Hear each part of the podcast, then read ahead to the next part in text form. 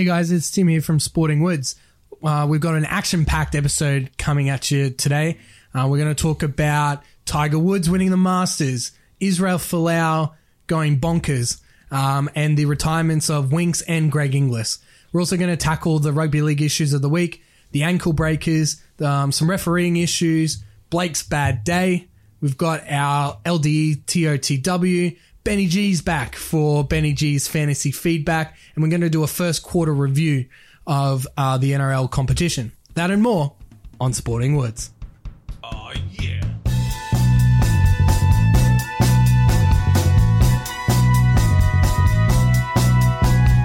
Cricket, cricket, cricket.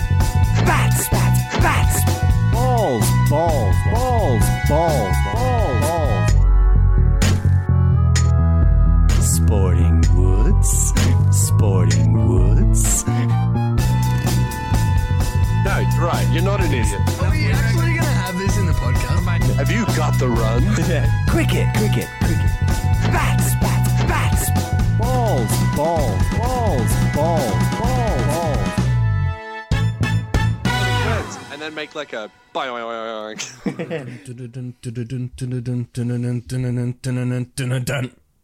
Dun dun dun, dun dun dun, dun dun dun, dun dun dun dun dun dun, dun dun dun, dun dun dun.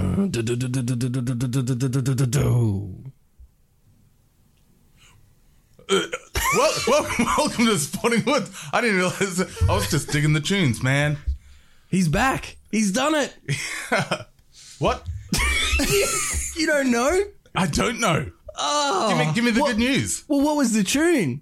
The it was the Eye of the Tiger. And why would I be singing that? Tiger Woods got his sight back. Got his sight. I, yeah, I don't know, man. I don't. I don't keep up with the news that often. He, uh, his eyes. He got a hole in one. I don't know.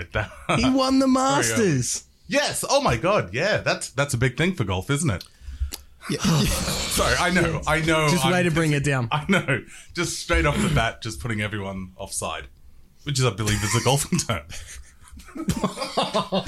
Sorry, I don't know why. I'm going to say yes. The golfer is offside. Yes, the golfer is offside.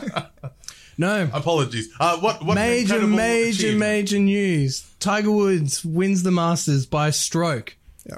Against uh, who was who was second in the end? Uh, oh, who cares? It's Brooks Tiger. Koepka. Tiger won. Is this the greatest? Yeah, is this the greatest comeback in the history of sports? Now, I feel like that's a big call, but you guys put forward a very, very solid case for it not being at all an exaggeration. How can it? How can it not be? Uh, well, well, out of all sports ever, that's the most impressive. Like, surely there's uh, basketball teams that have come from lower on the ladder, or well. He was fourteen. He'd won fourteen majors, and he was chasing down Jack, who'd won eighteen. And then it got to, what, in the space of eleven years, he won fourteen, and then he just hasn't won another in another eleven years. Mm. Hasn't won a Masters since two thousand five. Yep, and even his last uh, major win in two thousand eight, he did it on a torn A C L, which was an incredible victory in itself. And then he had all the... The whole scandal came out and what, the divorce. What, what scandal? And, yeah. What are we and talking then, about here? And then the back injuries and, and then coming back and Changing falling his short. Stroke like three times. Yep. He told his wife he couldn't see her anymore. I told you it was like a... It's like a vision thing. I don't know. I'm just bringing it. Stop just shitting all over. So look, you're, you've taken over the Luke. Yeah. No, uh, look, who is away eight. this yes. week? Yes. Yep. Uh, rolled his ankle. One of the many, many ankle injuries this week. You may have seen footage. One of the better ones. Yeah. One of, yeah. One of the. Thankfully, it wasn't on T V. Yeah. And um, those sultry tones that you can hear as well. We've we've oh, come yes. out of the contract uh, negotiations and. And uh, it was coffee, actually. We it wasn't even sparkling water. It was it was the coffee that, that, that was, was it. The, that was the and maybe I'm, just in as well. We, we yeah. had to um, trade a player. Yeah, well, and, and Luke, Luke, it's been nice knowing you. Yeah. Um, Benny G is Welcome here. Benny G into the room. Yes, oh, you Benny can say G. my name. Yes, and we can we can and we can trademark his segment. Uh, Benny G's fantasy feedback. Trademark Sporting Woods twenty nineteen. Patent pending. So, yeah, no, Benny G's back with us uh, yeah, good to be this back. week. Um, yeah, so Tiger Woods, uh, you know, that's that's the biggest sports story worldwide, but there's been some major uh, sporting stories that have happened since we've last uh, all gotten together. I'll start with a good one first, and then we'll talk about the other one. Sweet. Yeah. Uh, Australia be- and the world bids farewell to Winx, who yes. won uh, her third Queen Elizabeth Stakes. Uh, very slow out of the gate, but in typical... yeah, Doesn't in typ- matter. in typical Winx fashion. Yeah. Um, didn't even need a whip, I don't think. Just knew exactly no. what was no. happening, and that's what makes those those horses great. And that was another Black Caviar thing. I was lucky enough to see Black Caviar sort of in the flesh, and, and it just didn't even need a whip. It was just more of a come on, and then bam. And that's exactly the same with Winx, just where, where did ahead. You, when did you see Black Caviar? Early on. It yeah, was, was twenty eleven at Doomben, in the yep. Doomben ten thousand. One of the cool. one of the one of the big races, and it was it was it was great. Like, it's one of the sporting memories that I'll. Oh, it was one of the great sporting events that I'll remember for a long time, and being there live. Um, but yeah, there's just something different about those horses um, that that you can't explain. Um, you know, and that's what kind of uh, Huey. It's Huey, isn't it? Yeah, yeah Huey. Huey was kind of saying was he doesn't have to do anything. Yeah, he doesn't have to do anything. The horse is smart enough, and it knows its ability. So it's just um, ridiculous when you see it run next to everyone else. Her technique is just. I don't know. It's it's like you, they're, they're traveling pretty quick, and she's absolutely just killing it. Yeah. It's like, they how say that about that much faster? Elvis singing, Elvis Presley, the king, uh, that his technique was just incredible. Just yeah. like, you know, not even, you know, super formally trained, but any time, any day could just yep. sing. Well, and that's thoroughbred racing as well. It's yeah. genetics. Yep. And that, that's where Winx is off to now to well, I wonder if, pop um, out a couple of kids. Yeah, I wonder if the, uh, they're going to match her up with uh, the Autumn Sun. Ooh, yeah, who's also just gone to stud as well. Yeah. That was, hey, uh, that- Sporting Woods matchmaking. Uh, let's keep an eye on that. Just if those two horses do get together, I mean, hey. That'll be huge. Called it yeah. first. They were wanting Autumn Sun to race Winx, and Autumn Sun had won eight out of their, out of his only nine races, including three or four Group Ones. Ridiculous. So, yeah, that horse would be worth, that baby would be worth ten mil. Oh, yeah. Mm. Easy. Yeah. The that two of them up against each other, which one do you think would come first, Benny G? Uh, Winx. Is this a joke? It was. Yeah, I was going to say. Oh, this uh, is going to be a very long episode. Sporting Woods. Folau. All right. All right, we've got to keep this train, yes. keep this train rolling. There's a, a lot, a lot to get to. And uh, no... Hang on. Yeah, no, I just Winx. want to set up. Yeah, I'm, I'm too too caught up on Winx. A lot to get to. Another um, big story that broke over the weekend was um, the Instagram post made by one Israel Folau. And I want to make something very clear before I start talking about it. I think I speak for myself, and I'm sure I speak for everyone in this room, that I do not agree with a single word that Israel Folau had posted in that post. Okay? True. But here's the thing about Australia, is that one of the one of the great things about this country is that we have the right to free speech, and, and yep. we can say what we want. Yep. Fine. When you sign a contract yeah.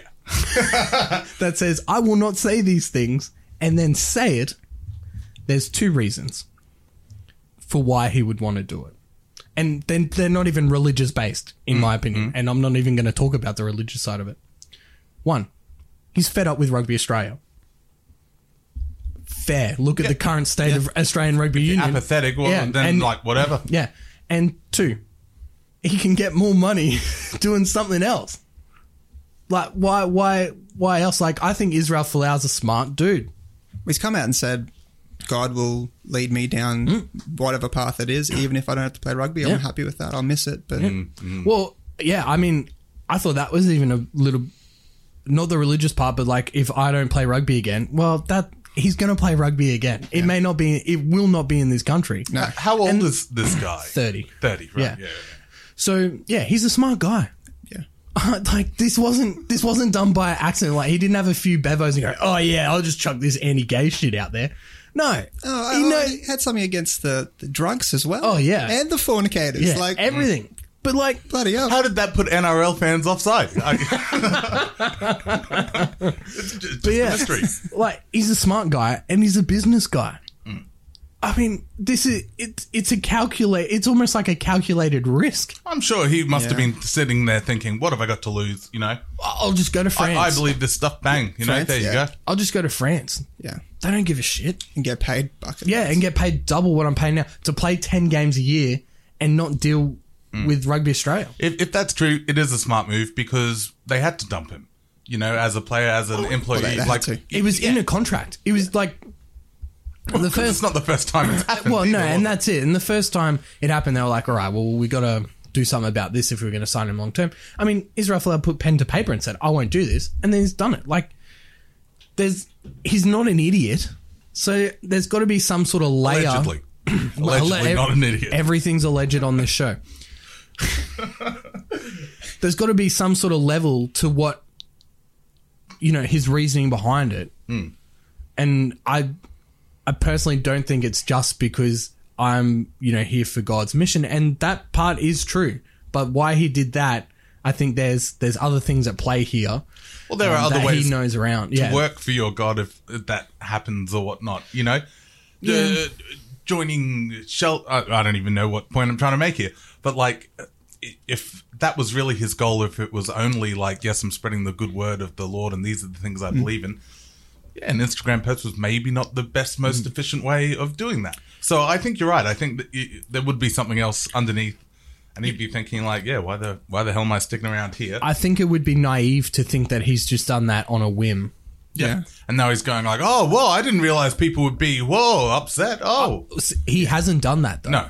And that and that's why it's all... Well, he doubled down, didn't he? Yeah, and that's why it's all like there's something going on that we're not privy to. And so the way to get out of a contract, I, I don't think I've seen a more ridiculous way to get out of a contract, but like it, I think it was a deliberate action to get out of it. Have you ever seen the off-season N R L? Uh, well, I mean, like... to like they did a pretty good job. To, pur- to purposely go against... The, the establishment kind of thing. That's yeah. what I was getting at. Anyone uh, know any information? Uh, please. Yeah. yeah. Do you, do you reckon it's going to make it tougher for him to get another contract? He, in Australia or in the world? I'd, I'd like to hear both. Like Australia. In Australia, he's, way, done. he's done. Yeah. He's done. Yeah, he's, he, he's never going to work as an athlete in this and country. And so you think again. Internationally it won't be so much as an issue so much as it is just like... um A uh, new chapter where it's like, oh yeah, whatever you did or say that was in, way in the past. You play for France now, for example. It's not even. It's not even that. It's like, he, and this this comes into part of the whole reasoning why doing it. He's too talented yeah. for someone not to pick yeah. him up. Could he? Um, never thought about it. If he goes over, plays elsewhere, just can he play for another country? Is there a country that I don't? Or look. You'd have to look at his like background, obviously. Cup, yeah, obviously. I'm not sure. I haven't only thought about it then. Yeah, um, but, I mean, yeah, I don't think he'll he'll never play for Australia again. And, you know, World Cup year as well, like, just added layers and, like, mm. just from a stupid Instagram post. Like, there's just so much around it. Um, have the um, N R L Super League, or not N R L, oh, the, but English the, Super League, have they come out and said that no, you can't play? For no, them? International group has really come out. International comp- no one wants to be the first international competition. Yeah, and I think yeah. that's well, part the of- Super League came out for Benny Barber and said yeah, straight up, we're not sorry. True. But like, it'll come back. You know, it'll be like a dust settling sort of thing, and then next season it'll be like, oh well, he's back and yeah. he's earning more than he did, and he's playing half the games, and he's not Australia's problem anymore. Mm-hmm. I think that I think like th- that will eventuate, um, but the way. To get there is uh, highly unconventional, but yeah, I think, I mean, I think very a, calculated. It's a bit of a gambit, but I mean, yeah, I, we'll I, see, yeah, see I, I think I think that you know, I think it was very calculated, and he knew exactly what he was doing, and, yeah. and the ramifications of it. So, mm. um, yeah, that's enough on that. I mean, like, yeah, yeah, yeah. Uh, he's done playing professional sport in this country, and look, he's a three code athlete. Yep. Played all three codes at the top level. Pretty F- terrible at A F L. For a while, look, he made it. Yeah. Yeah, so yeah, he, on my money he did make it. One stage. Yeah, he did make it. So you know, he can't. It's it's like the whole the whole Jared Hayden argument. Yeah, each, yeah, each, I mean, to, each, each to their exactly. own, and that's that's what makes this country great. Each to their own. Well, I think I, I, I was quite pleased with the response overall. Because in the past, it would have been like, oh, yeah, you know, freedom of speech, whatever. But there's been a real sort of like, oh, that doesn't mean we have to tolerate intolerance or whatnot. Yeah, I think... You know, on your bike, son. I think you've yeah. got to... And that, again, that... Again, in in Australia, you can say whatever you want. Freedom of speech is not freedom from repercussions. Exactly, yeah, yeah, and the consequences that come with that. And again, that's why I think yeah. he he knew exactly what he was doing when he sent yeah. that post. So, yeah. Farewell, Israel. yeah. Goodbye. It's been fun. And a developing story as we record, uh, multiple sources have uh, reported that Greg Inglis is set to announce his retirement this week, if not... Uh, today, which is Monday, or tomorrow, Tuesday. Um, Forfeiting one point five million dollars. Yeah, he's going to give up. Change his name to Greg Outlis. Poor. Yep.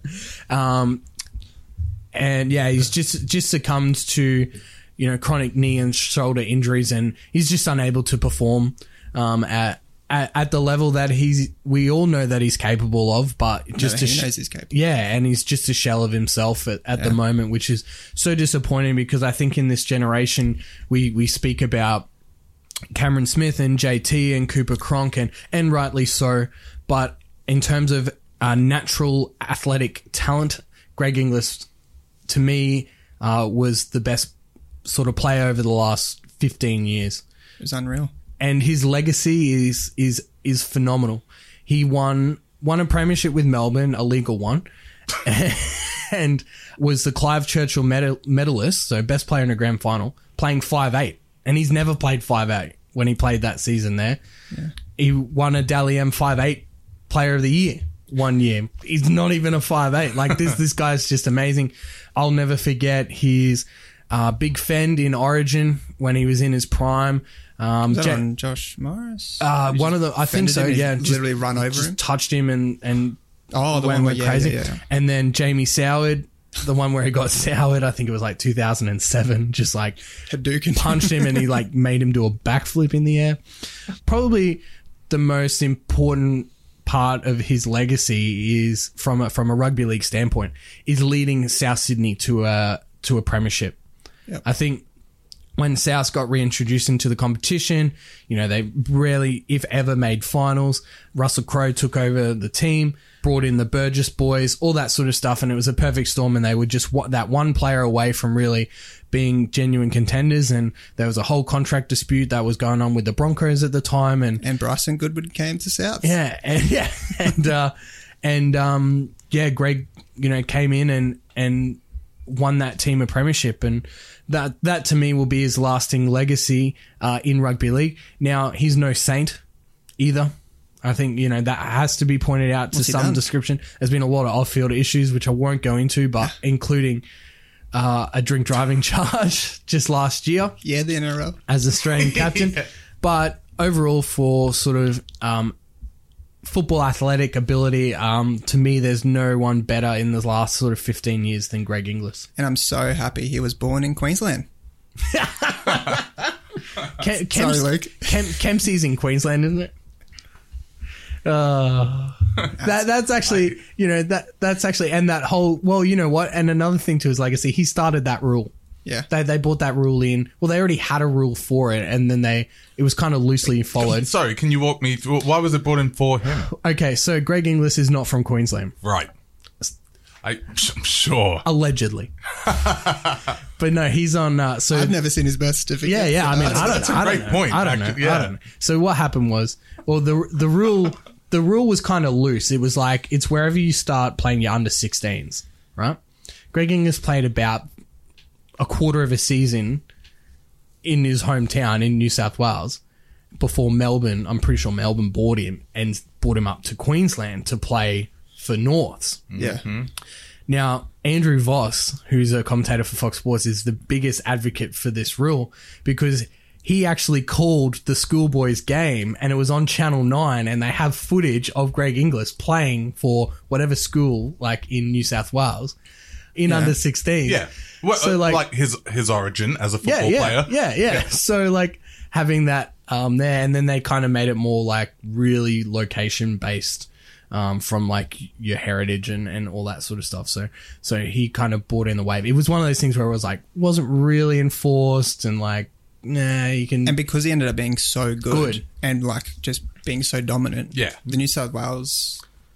Yeah, they, they just, just arced up. Yeah, they arced up. They were yeah. like, what the hell? Like, he, yeah. he should be playing New South Wales. And that I mean, started the conversation. Like it. Yeah. Started all the, oh, we actually have to get on top of this rule. And yeah. So, yeah, that, that's another bit, bit. Yeah, and like, you know, he's, that, yeah. Yeah, just testament to how good he was. Yeah, he's be, top one of the top five players of this century. Easy. One of the Easy. best five eights I've all ever right. seen. He's not even a five eight, man. What? So, yeah, um, it'll be, it'll be a sad...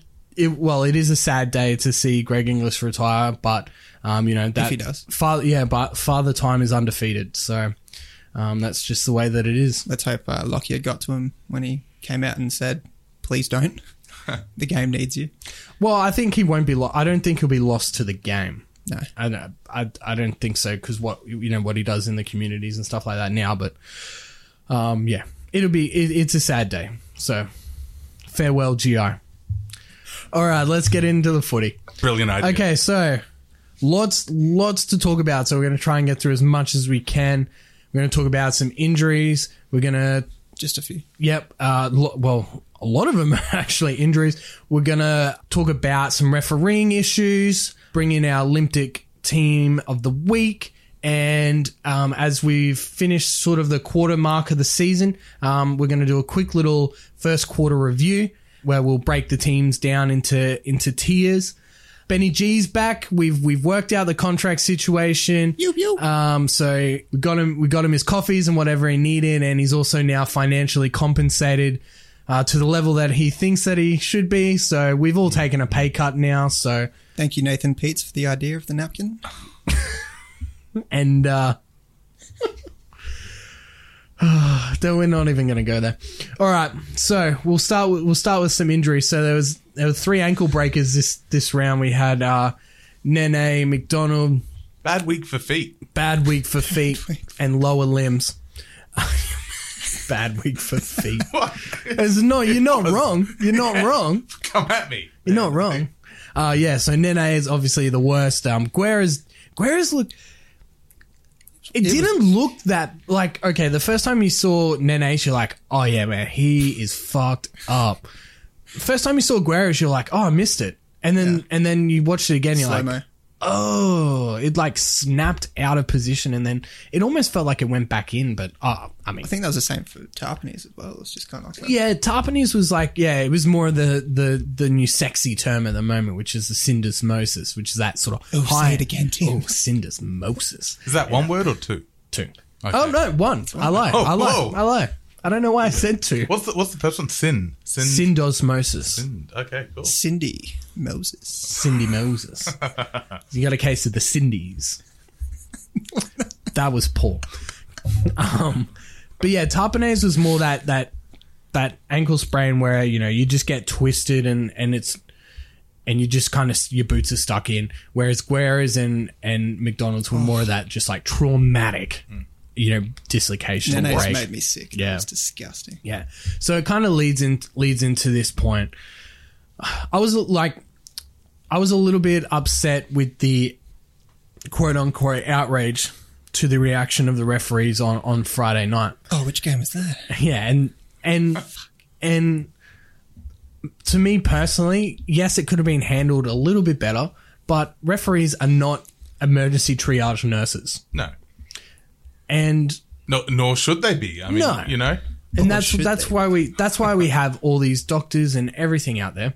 So Benny G, obviously a big Cowboys fan, you might have a different sort of opinion to what I do, but we were robbed.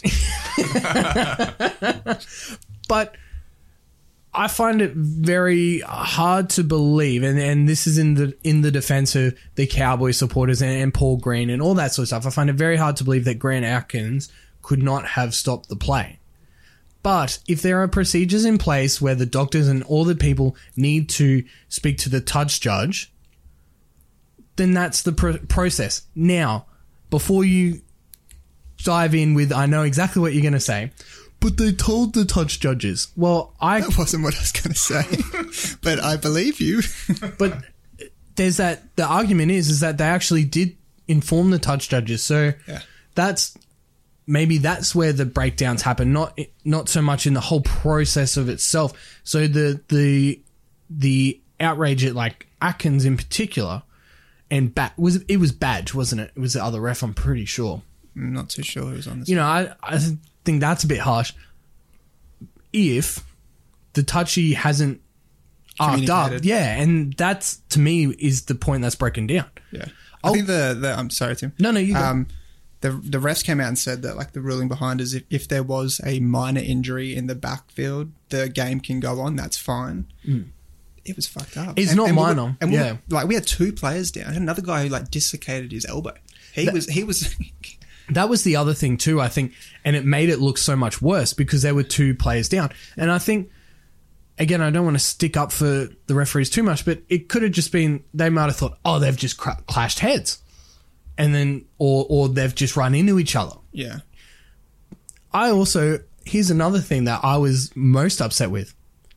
How the hell could the bunker not see that yeah. on all the replays when it was shown on Fox and Channel nine and all that sort of stuff, and actually gone, oh, hey, mate, he's actually completely fucked and needs a stretcher. Stop the game. Did the bunker do anything no. unless they're asked to? Well... Well, I don't know. This it is, could this be is, used this way. This is it has to be. It has to be used this yeah. way. That's that's my point. It's there. Even it's if it used one hundred percent. If you're going to spend all this money on a bunker, yeah. even have a doctor in there. I don't care. Get someone in there. Yeah. To to stop it up. This thing with concussions, there are independent doctors and all that sort of stuff that come in and, and assess the players, and it does get reviewed. So there's been a couple of cases this year where a player's gone down and then gone into the defensive line, and then about a minute or a minute and a half later, there's a doctor saying, no, this this cat needs to come off for a mm, H I A. Yeah. Why, that, can't, why can't that happen? Though. Yeah, well, I mean, it has to happen. Yeah. But, yeah, I mean, it's just, yeah, why can't it happen? It's great. Yeah, but why, yeah, but why can't that be, why can't that happen for general Instance injuries? Like that. Yeah. I mean, where it was so clear cut, yeah. you know, that that was the problem. So it was forty seconds of play yeah. well, I think, before they stopped. And it. the reason they stopped the play is because... Melbourne got, got a penalty. penalty. Yeah. and, and, Hashtag penalty Melbourne. And that's what hap- what would have happened if there wasn't a penalty. And maybe Baptiste actually deliberately gave away a penalty. And that's why I it thought wasn't even a penalty. The tackle before, I was like, oh, because you could see there was like Gavin Cooper and Matt yeah. Scott in a, in a tackle to the refs. They're blowing up at the pocket referee saying, they're guys down. They're like, yeah, we... Yeah, they're two down, eleven defending. Melbourne are just going I mean, each yeah. side of the field. Yeah, no. in, in a crucial part of the game. So, yeah, I, I, I, I can't blame I can't blame Atkins. I can't blame Badge if he was the second referee because they're not triage nurses. We've got a lot of people around that are able to make these decisions. That's it. That it needs to be better. It needs to be better. That yeah. that's all I'll say on that. I, I don't know much about the specific, but like uh, in the big picture, do you think there's an issue in sport of like? Oh, I've just had my eyeball fall out, uh, but I got to keep playing. I got to stay on the field, you know. Well, the, yeah, the, I'm, the, I'm losing all of my blood. you know, with the concussion, that was huge, and they're doing mm. a really, really good job to mm. try and mop that up. Well, that that's it, and I mean, it all started in the N F L. Let's be honest, yeah. where mm. players were co- getting called soft, yeah, yeah, for yeah, coming I off, bet. But. Even in the short time, and like this is even not even five years ago, really, but even in that time, and you can see it here at, in Australia, and it's not just in rugby league, it's in all sports, that that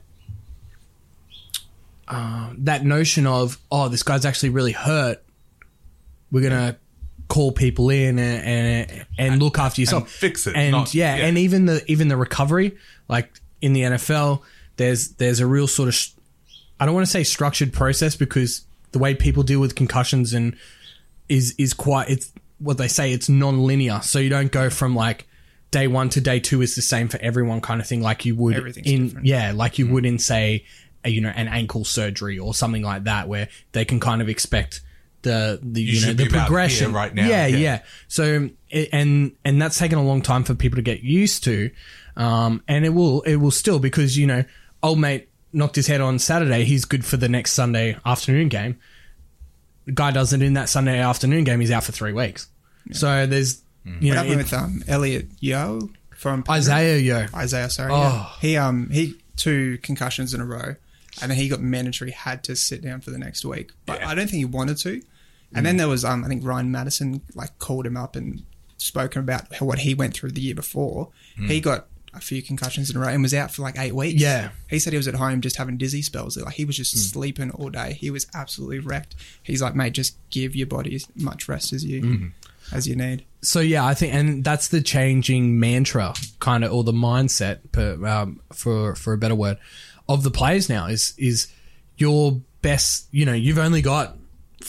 The yeah. average player's only got five years to make that money. Mm. You know, the greats obviously play longer and stuff like that. And what's that quote from Archer? It's like, it's a concussion. You get like, you know, seven, eight freebies, right? Yeah, and then you and then it's you're good. Not true. No, yeah. It's not. And and science is now starting to really, yeah, for the even for the non-believers, uh, you know, is is the evidence is really starting to, to crank up. So.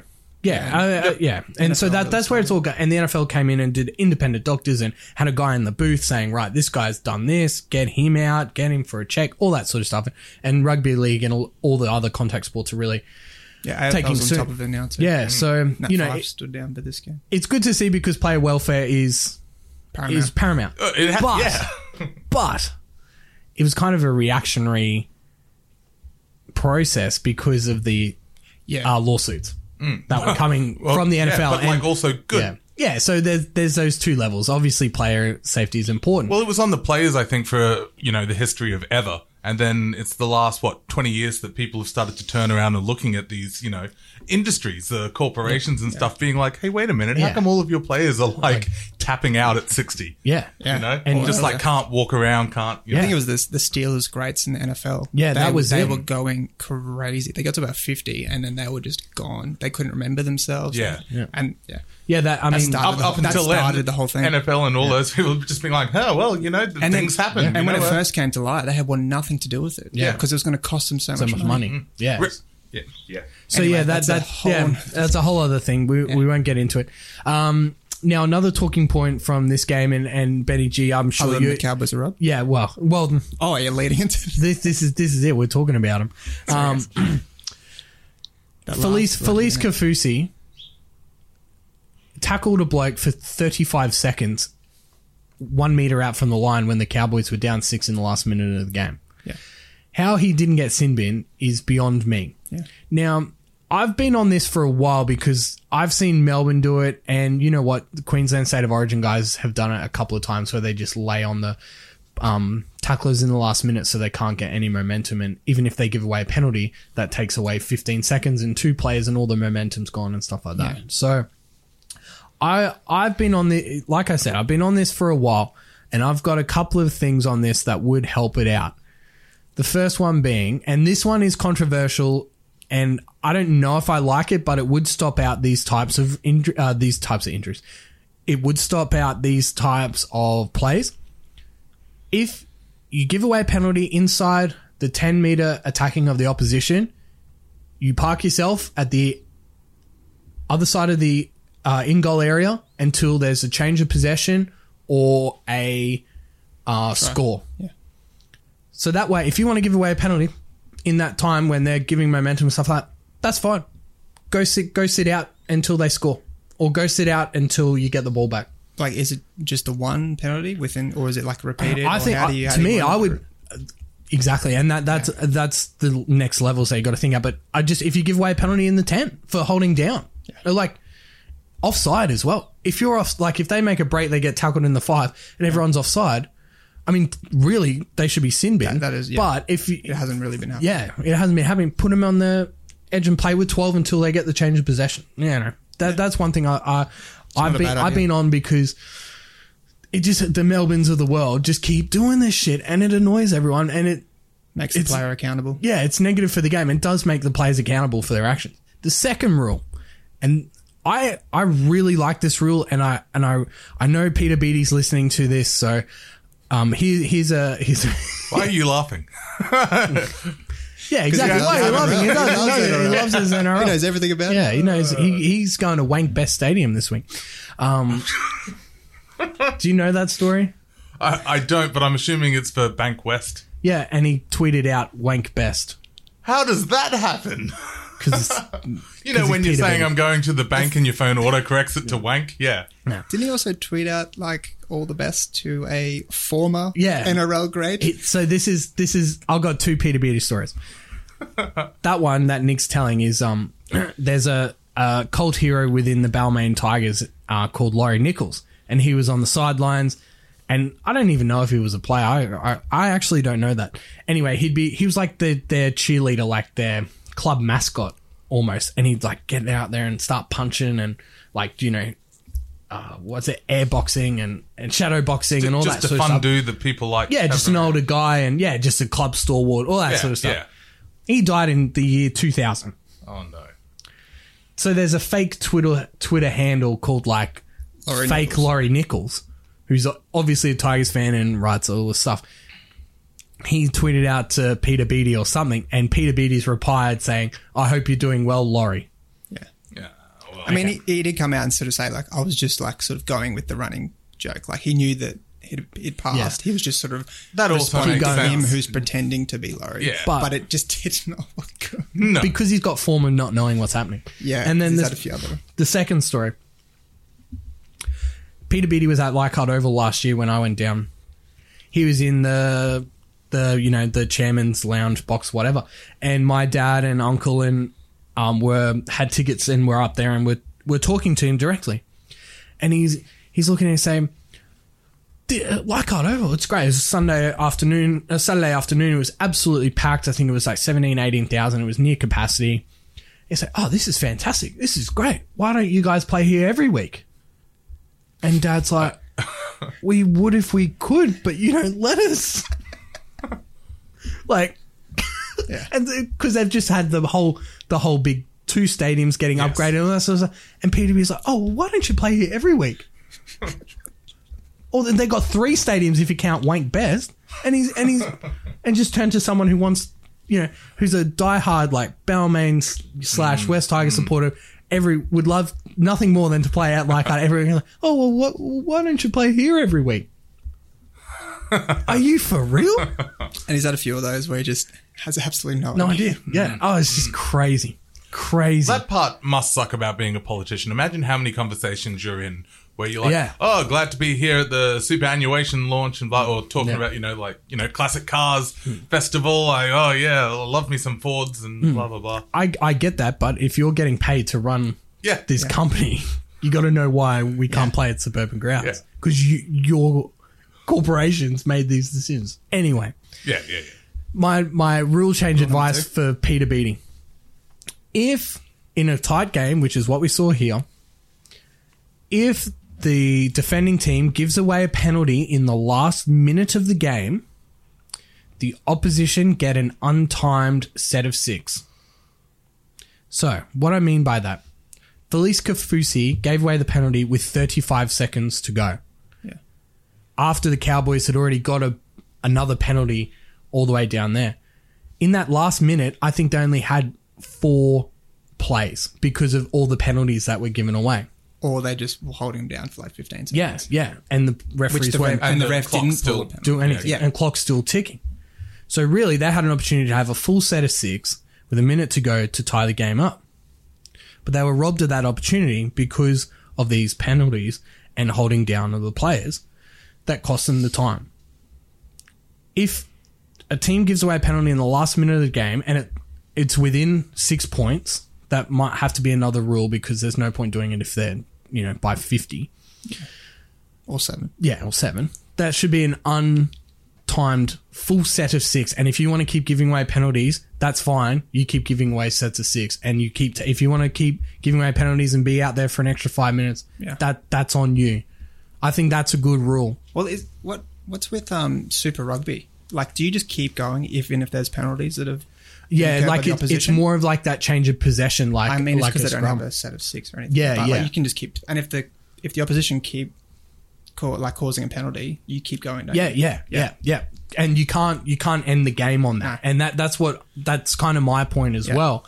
Is if you want to sit on a bloke for an, for an hour in that last minute, like Kaufusi did, that's fine. You you keep going and until you're. you know, until they score, or you are actually good enough to stop the set of six instead of giving, you know, giving away these shit penalties. Yeah. I actually, that, that one, that that's a better cool. rule than the other one. I, I still really like the premise of that, sending the bloke to the back of the uh, in goal yeah, uh, for, yeah. for a set of six. But, you know, a lot of people say, well, why don't you just sin bin him and, you know, then you have, you've got too many rules and all that sort of stuff. I get that. Yeah. But the untimed set, I think, is actually a really good rule because it stops these and it keeps the spectacle alive of yeah. that game. Well, I think, I think um, refs don't like sin binning in that situation because then that they think that they're changing the game. Yeah. And it'll come back like, oh, was that actually a proper sin bin? Or- and this is this is classic Melbourne, just getting their dicks out and saying, you're not going to sin bin me here. Yeah. yeah. Save that for uh, Origin, Kaufusi. Yeah, like you're... you're That's, they're just playing chicken.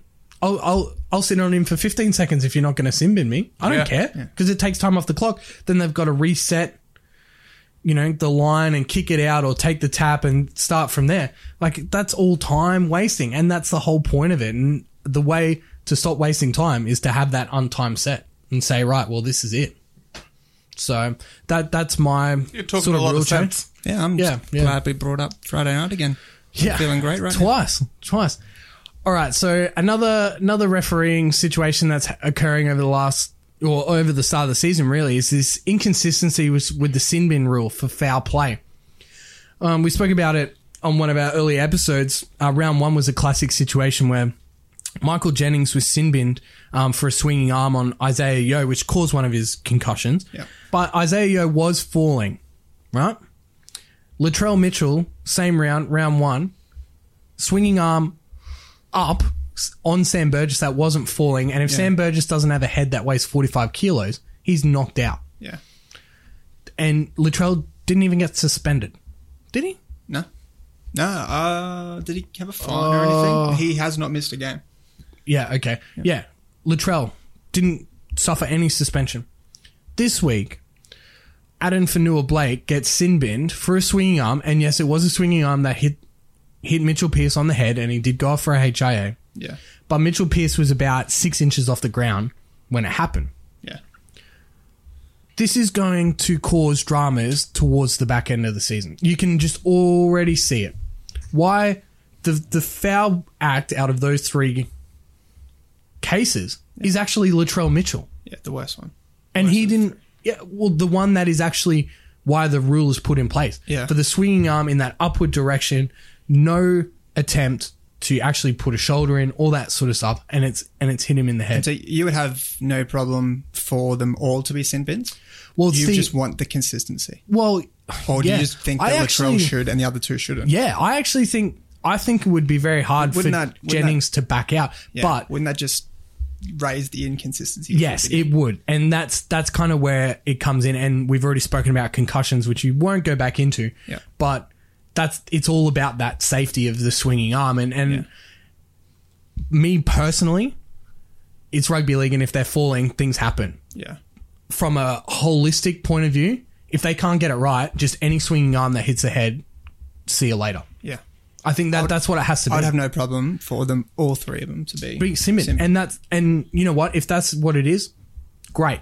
Yeah. You know, it shows player safety. It shows we've we've made a black and white rule. Yeah. For a start. And look, I get if someone if if you know someone gets tackled around the chest area and then someone comes over the top and kind of gives them a bear hug. Yeah. That's not it. We're talking about swinging arms that hit flush. Yeah. And the, all three of those did.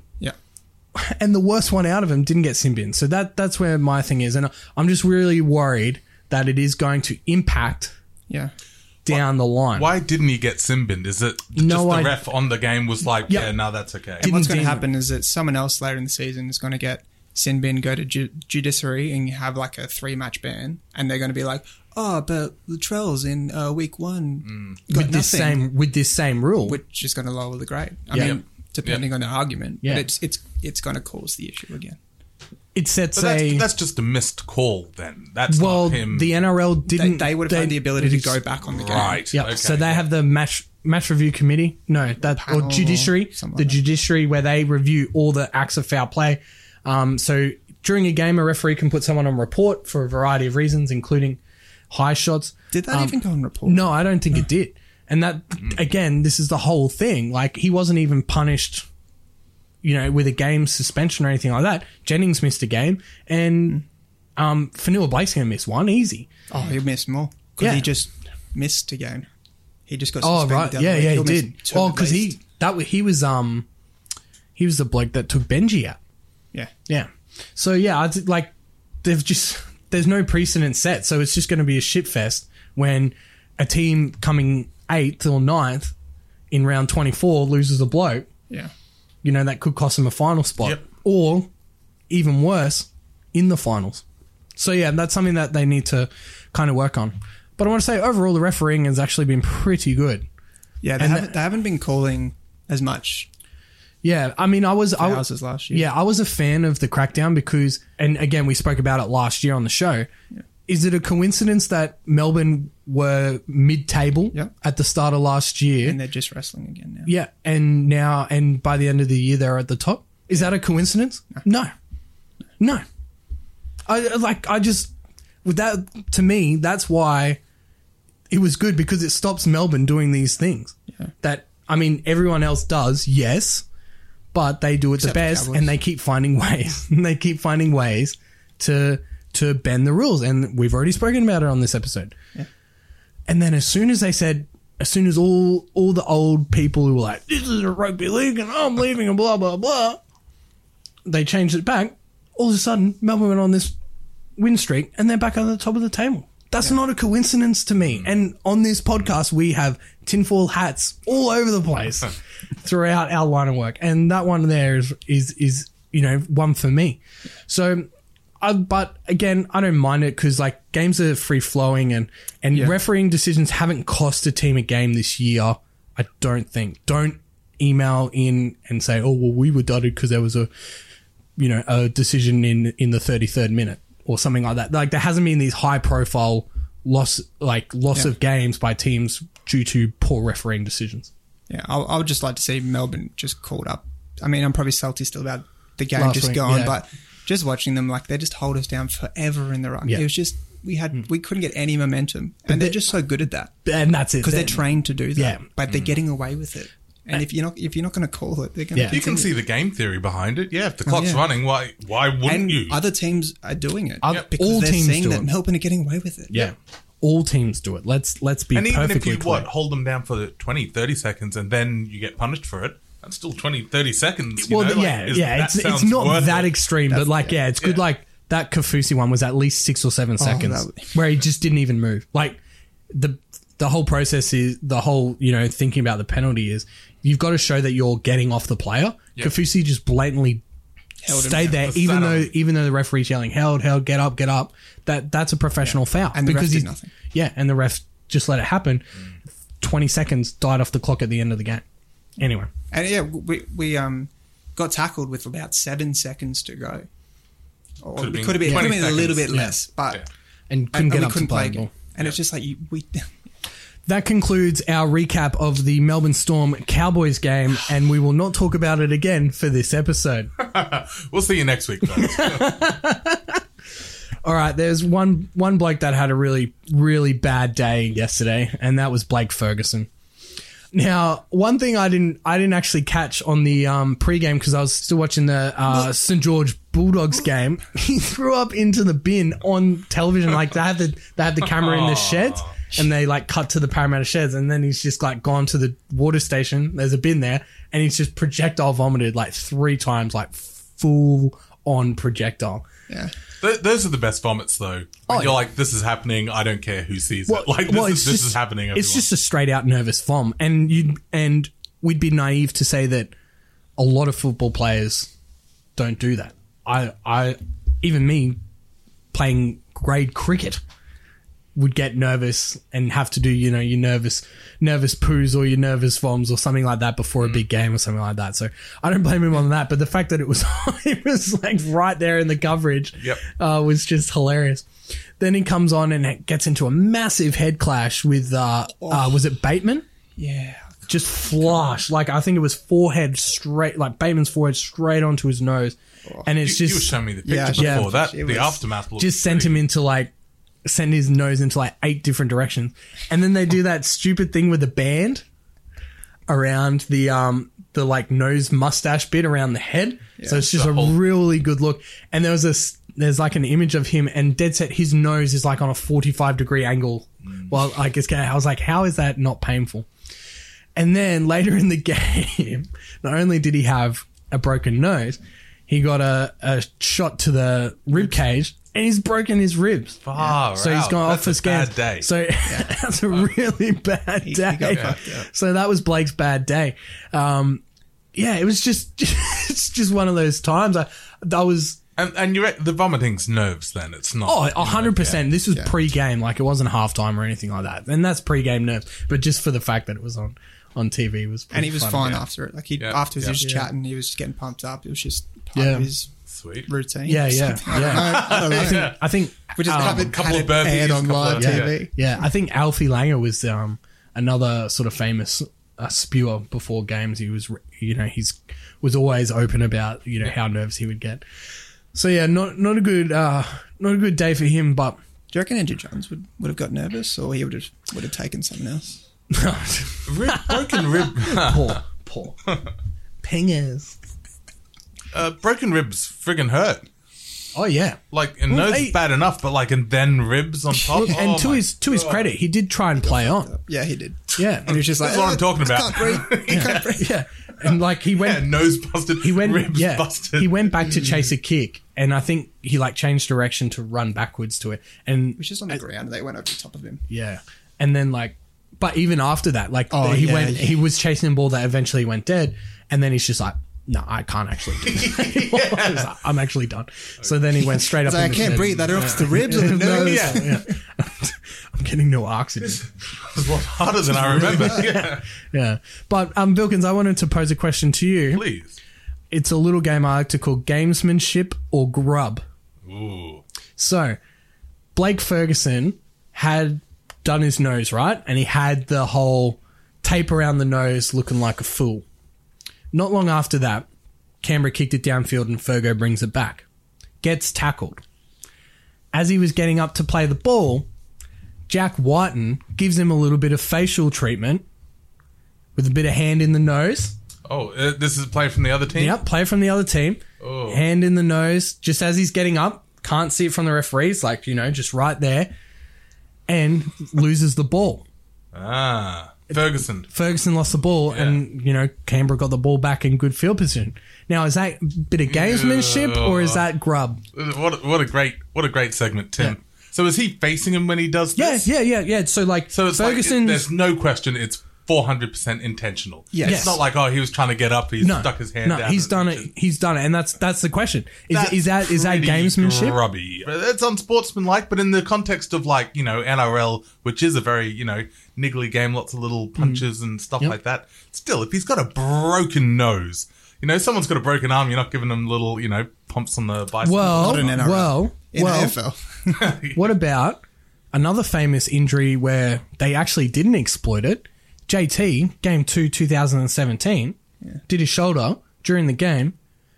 If I was New South Wales, all I would do for the rest of that game is run at J T because he's not a good tackler to begin with. And if he's only got one mm-hmm. shoulder and he's in immense pain, you run it. But they didn't do it, but, which still yeah. baffles me it, to this it's, day. It's a fine line. But, I mean, but, it's not it's not U F C fighting. It's not like, oh, yeah, Tim's got a bung knee, so let's try get a couple of kicks and then add his yeah. knee. If you're playing the game and you go, well, Tim's... You know, he's can't a, run he's very well. Let's, keep, yeah. Yeah. Let's get him out. But if yeah, but all right. If with the ribs, if if he's going like this, right, holding his ribs, and he takes the ball up next willingly, yeah, you smack. Are you are you smacking his ribs or not? Hell yeah. Well then, what's the difference between the nose thing? Well, if he's got the ball, this is this is you know this is where where's your line, is, Vilkins? Is, my line is is there face touching regularly in N R L? Like is that yeah. like a tackle? I can tackle someone's ribs. Yeah, fair, fair enough. Yeah, fair. The palm in the face. That's a little like, that's a bit more like, ha ha, you got a thing, I'm going to, you know, how do you like that? To me, yeah. me personally, I would lean towards, like, if they're out with they're with an injury, playing this sport, you're exposed. But in the context of, is it sportsmanship or grubby? It's pretty grubby. Yeah, grubby. Well, Jack yeah. Whiten's, he's a stand-up guy. He's done nothing wrong in the media or anything. So. That's obviously a joke that went over my head. Yeah, I was going to say, like, you don't, yeah, you true, don't know true, that true. He assaulted a bloke and missed eight weeks last year. Anyway. So, I mean... What do you think, Benny G?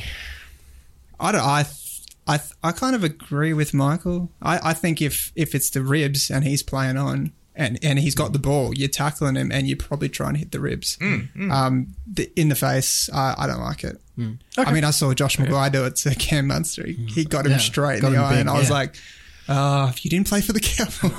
yeah. I mean, then, if it's an out-and-out attack, of course, you know. No, it was just um, it was just no, a rugby. It was just a little yeah. like, here, thanks here for coming. I, I wouldn't stop the game. I wouldn't the nose. Yeah, yeah. yeah. Hoppalotty up the nose. Oh, but yeah, and then, I mean, you got the A F L, which is a bit different. I can still remember the Scott brothers going at mm. Nick Riewoldt and making yeah. him cry. Yeah, and, and that was iconic. Gone like before ninety-three and even after, but before then, they're just straight up punch-ups. Yeah. It's just like you punch the guy that you're, you yeah. know, marking until the ball comes towards you, then you play A F L. And then, yeah, well, and yeah. there's no T V, there's no seventeen cameras yeah. monitoring yeah. each section of the field. I think yeah. the, the... But even the games that are, like, you see them waiting for a punch, like, they're punching chins and stuff, like, trying to get the ball. They're, and, they're yeah. doing great. The, be- yeah. the best, um, slightly different situation was, I think it was two thousand sixteen, it, it was the V F L grand final, and uh, our Footscray Bulldogs player had, Lynn John, he injured his, he just came back from a... like a surgery on his shoulder or something. Like, he absolutely screwed it up in the the one of the elimination finals for the Western Bulldogs. But he didn't come back and he wasn't selected to play the grand final, but they had the V F L grand final as well.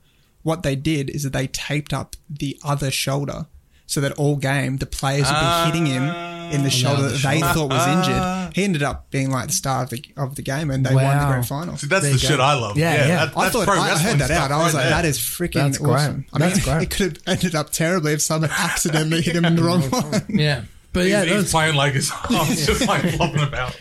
uh, it's not, a, and I hope, his... and I hope that he like played to it as well. Oh, yeah. Sure, I, you'd I, have I to if you're yeah, in for you penny, to. in yeah, for pound. Yeah, yeah, yeah. I yeah. felt sorry for the guy because he, he would, if he didn't get injured, he, he would have played. Would have won a grand final. final. Yeah. yeah. All right, let's move on to um, a fan a fan favourite of of the Sporting Woods podcast. Oh, what's that? The um, Lim Dick Team of the Week. Now there was no short shortage of contenders this week. Parramatta, Penrith, uh, Cronulla. Who else? Not the Cowboys. Well, the Cowboys, Cowboys you know, almost beat Storm, yeah. But, look, I've decided to go with the Brisbane Broncos. Oh, yeah? And the reason I have isn't necessarily the whole team's performance. And, yes, we have been very vocal about the Broncos spine so far this season, but so has every other person watching Rugby League. And the reason why they're the um, L D E Team of the Week this week is the setup for a field goal in the last five minutes. So what happened was the Tigers dropped the ball on halfway. The game's tied up. All Brisbane had to do was set up, run twenty metres and get a field goal. In that set of six, four passes went to ground. That's they, no good. They lost metres on three of the five tackles. And the last play of the set, Milford was about to kick a field goal with no pressure on him. Then decides to run around like an idiot, hmm. do a three sixty, and Reynolds, who had come in to, you know, block, charge down the field goal, who overran it, ran back and tackled him with the ball on the last. Wow. It was, so yeah. it was the most bizarre set of six I think I've ever watched in rugby league. But you would have been frothing. I was, I, I just couldn't believe, I couldn't believe what I was seeing. Then, they didn't touch the ball for the rest of the game. That was their one. That was their perfect chance. Handed to him on a silver platter. Your half and your five eight had to take charge and say, right, we go three straight and yep. we kick a field goal. First, first pass out of the scrum goes yep. behind a bloke into the ground. They lose five meters. It's just, it's just unbelievable. That's playing to the sideline, right? No, oh, no, no, no, no. no, no, no. Just bad. That's, that's just that's just player management. Okay, yeah. that, that, that, game have, management. They would have coached that sort of scenario like a thousand. Well, yeah. that's what I was thinking. I was like, how are you not just like, oh, yeah, let's run plan A? Yeah. You know? The halves just need to step up yeah. and tell their forwards what to do. So the forwards were like, oh, what do we do? What do we do? Like, they should know as well. Yeah, One of but, them should just be like, give me the ball. I'm but ready. It's, yeah, it's a responsibility it of the be halves. It's a situation to them, that's all, yeah. It's a responsibility of the halves to get it in the right position because yeah. they're the ones that got to kick the goal. Yeah. Yep. I was just... I don't, as a Broncos fan, I don't know how you come away from that game and think, oh, yeah, we've got a winning formula here with Milford and Nicarima. Oh, you, you can't. You just can't. And Darius Boyd continues to disappoint and can't even inject himself into the game. I just, I know I, I see, you know, I was the direct opposition. My team was the direct opposition. And, but it was just, I don't know. I don't know what they're going to do. That cheat camp step. Well, yeah, we will get to that at the end. But, um, and, you know, having said that, the Tigers set up for the field goal wasn't great either. Yeah. Um, but at least we could defend it a little better. So, yeah, Broncos, uh, they get our L D T O T W. And as last week, it's actually a good omen. It's almost the finching mm. because the Cowboys had a, a much improved performance uh, last week against the Storm. So wait, what? Um, they got L D T O T W last week? Yeah, you weren't here. Without telling me? Yeah. Well, we were under dispute. We, yeah. weren't, we weren't allowed to even talk to you, mate. Go Rubbish. To, yeah, well, tell your agent. You need to get me in the loop about who the limp dicker. Yeah. Okay, so. I'm prepared. Show so, me the limp dick. we, uh, so we're, we're at that point in the season. It's just about a quarter of the way through. And I thought it'd be a good time to sort of take stock and, and see where each team's at throughout this uh, competition to begin with. So um, I've broken. What I've done is I've broken um, all the sixteen teams into four tiers. Okay. So the first tier is contenders. The next I've called in the mix. So they're still about there and looking pretty good, looking pretty solid. We've got works in progress. So that's my biggest group. Um, so there's a lot of teams that are still got a lot to work on, but flashes, you know, they seem that they could make a claim for the eight. And then the final is under the pump, teams that really need to, to sort their shit out. Um, otherwise it's going to be a long season. So after the after this round, I, I honestly I think there's only three teams that can win the comp at this stage. Four? I go three. Not the mate. I claimed on this show that we weren't going to talk about the Cowboys. That was like forty minutes ago. There's uh, to me, it's. I thought the quarter review was for the first quarter of the podcast, which is what we're up to now. Three more quarters to go, guys. Oh god. But yeah, I think as of right now, I I think only three teams can win the comp. And those teams are Roosters, Melbourne, and South. Now, the Roosters had a, just an unbelievable passage in their game mm. this week. So they were down, they were up six nil in with in the fortieth minute, just before halftime. Oh yes. And the, the Sharks tried to put in a little grubber off a scrum, sure, and yeah, neck Johnson, yeah neck minute, Kiri puts puts it on a dime to Latrell in the you know. on the halfway, right on the yeah. uh, sideline, and he runs away and scores. So from being six nil at halftime, it's now twelve nil. Yep. And the Sharks are thinking, oh, well, we're still in it. You know, it's hard to give away that, that try at the end just before halftime. The first, the third play of the first, second half, Cronulla makes a break. And Bronson Cherry was Winx odds to score. Yeah. Drops the ball.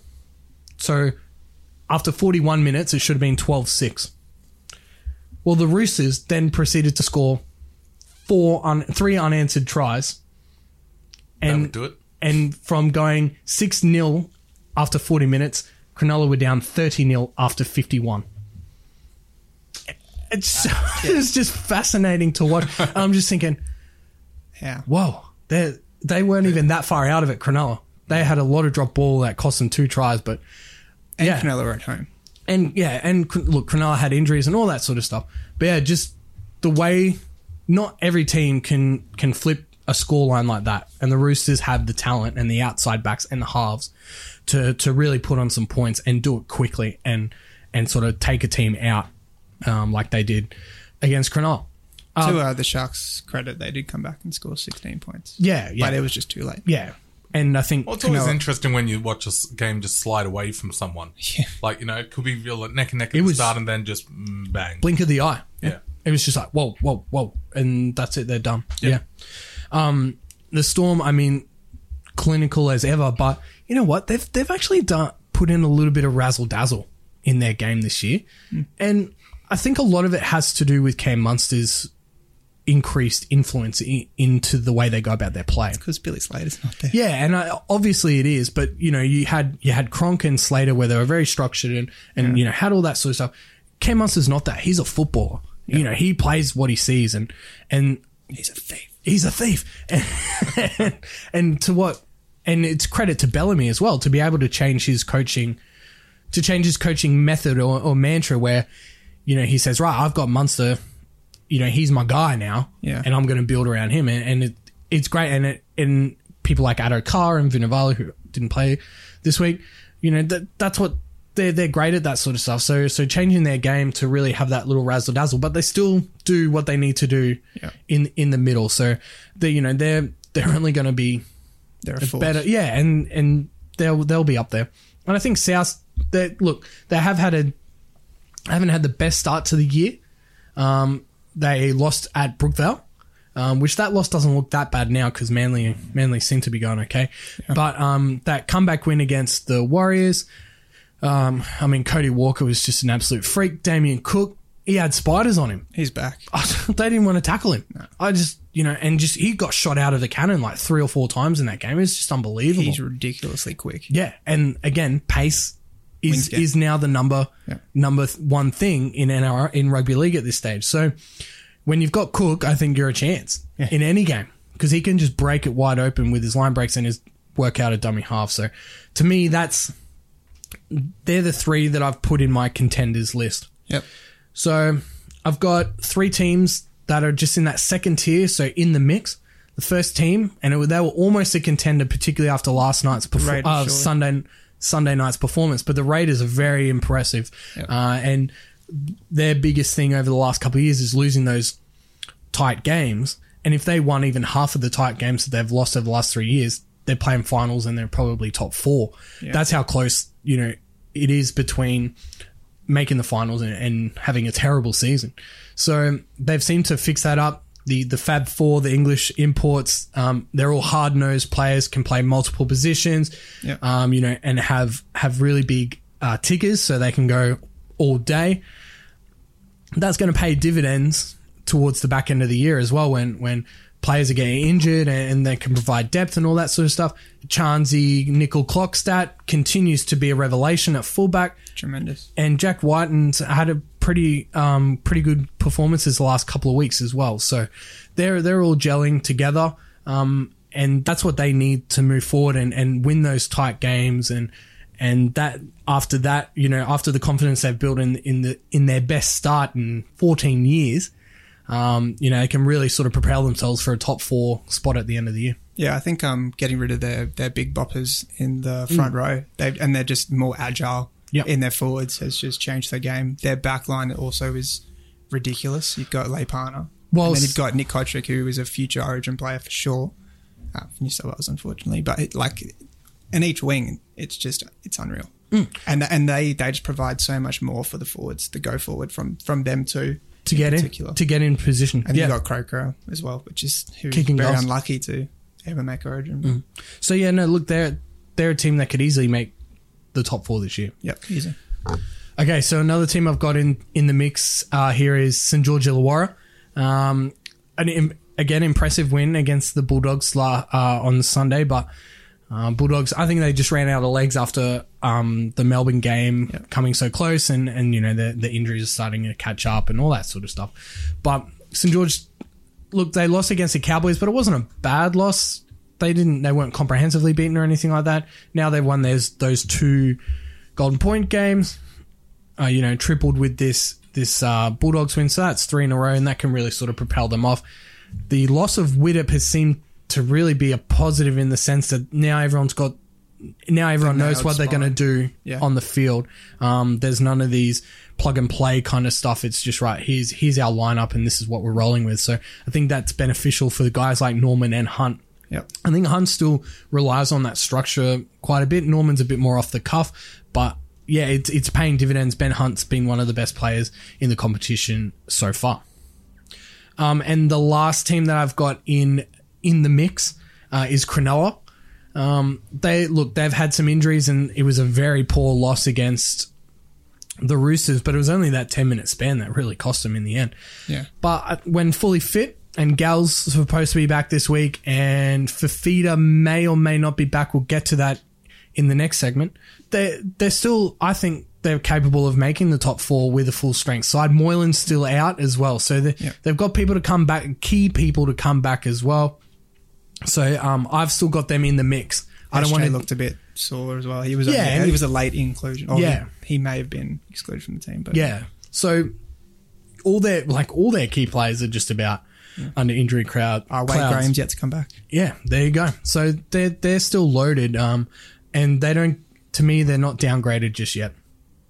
So for the works in progress teams, I've got one, two, three, four, five, six.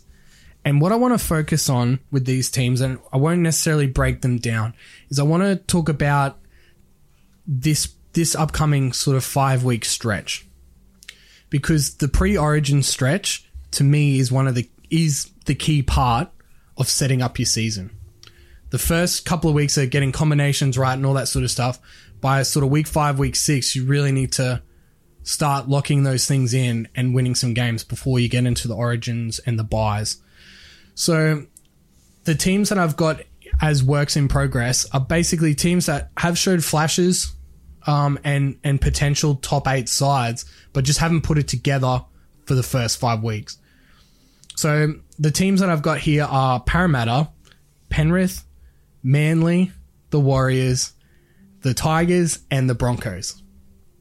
And I've only just put in the Broncos just because they still have a new coach. Or they've got a new coach and they're still figuring it out. So that's the only reason they get upgraded to be in works in progress.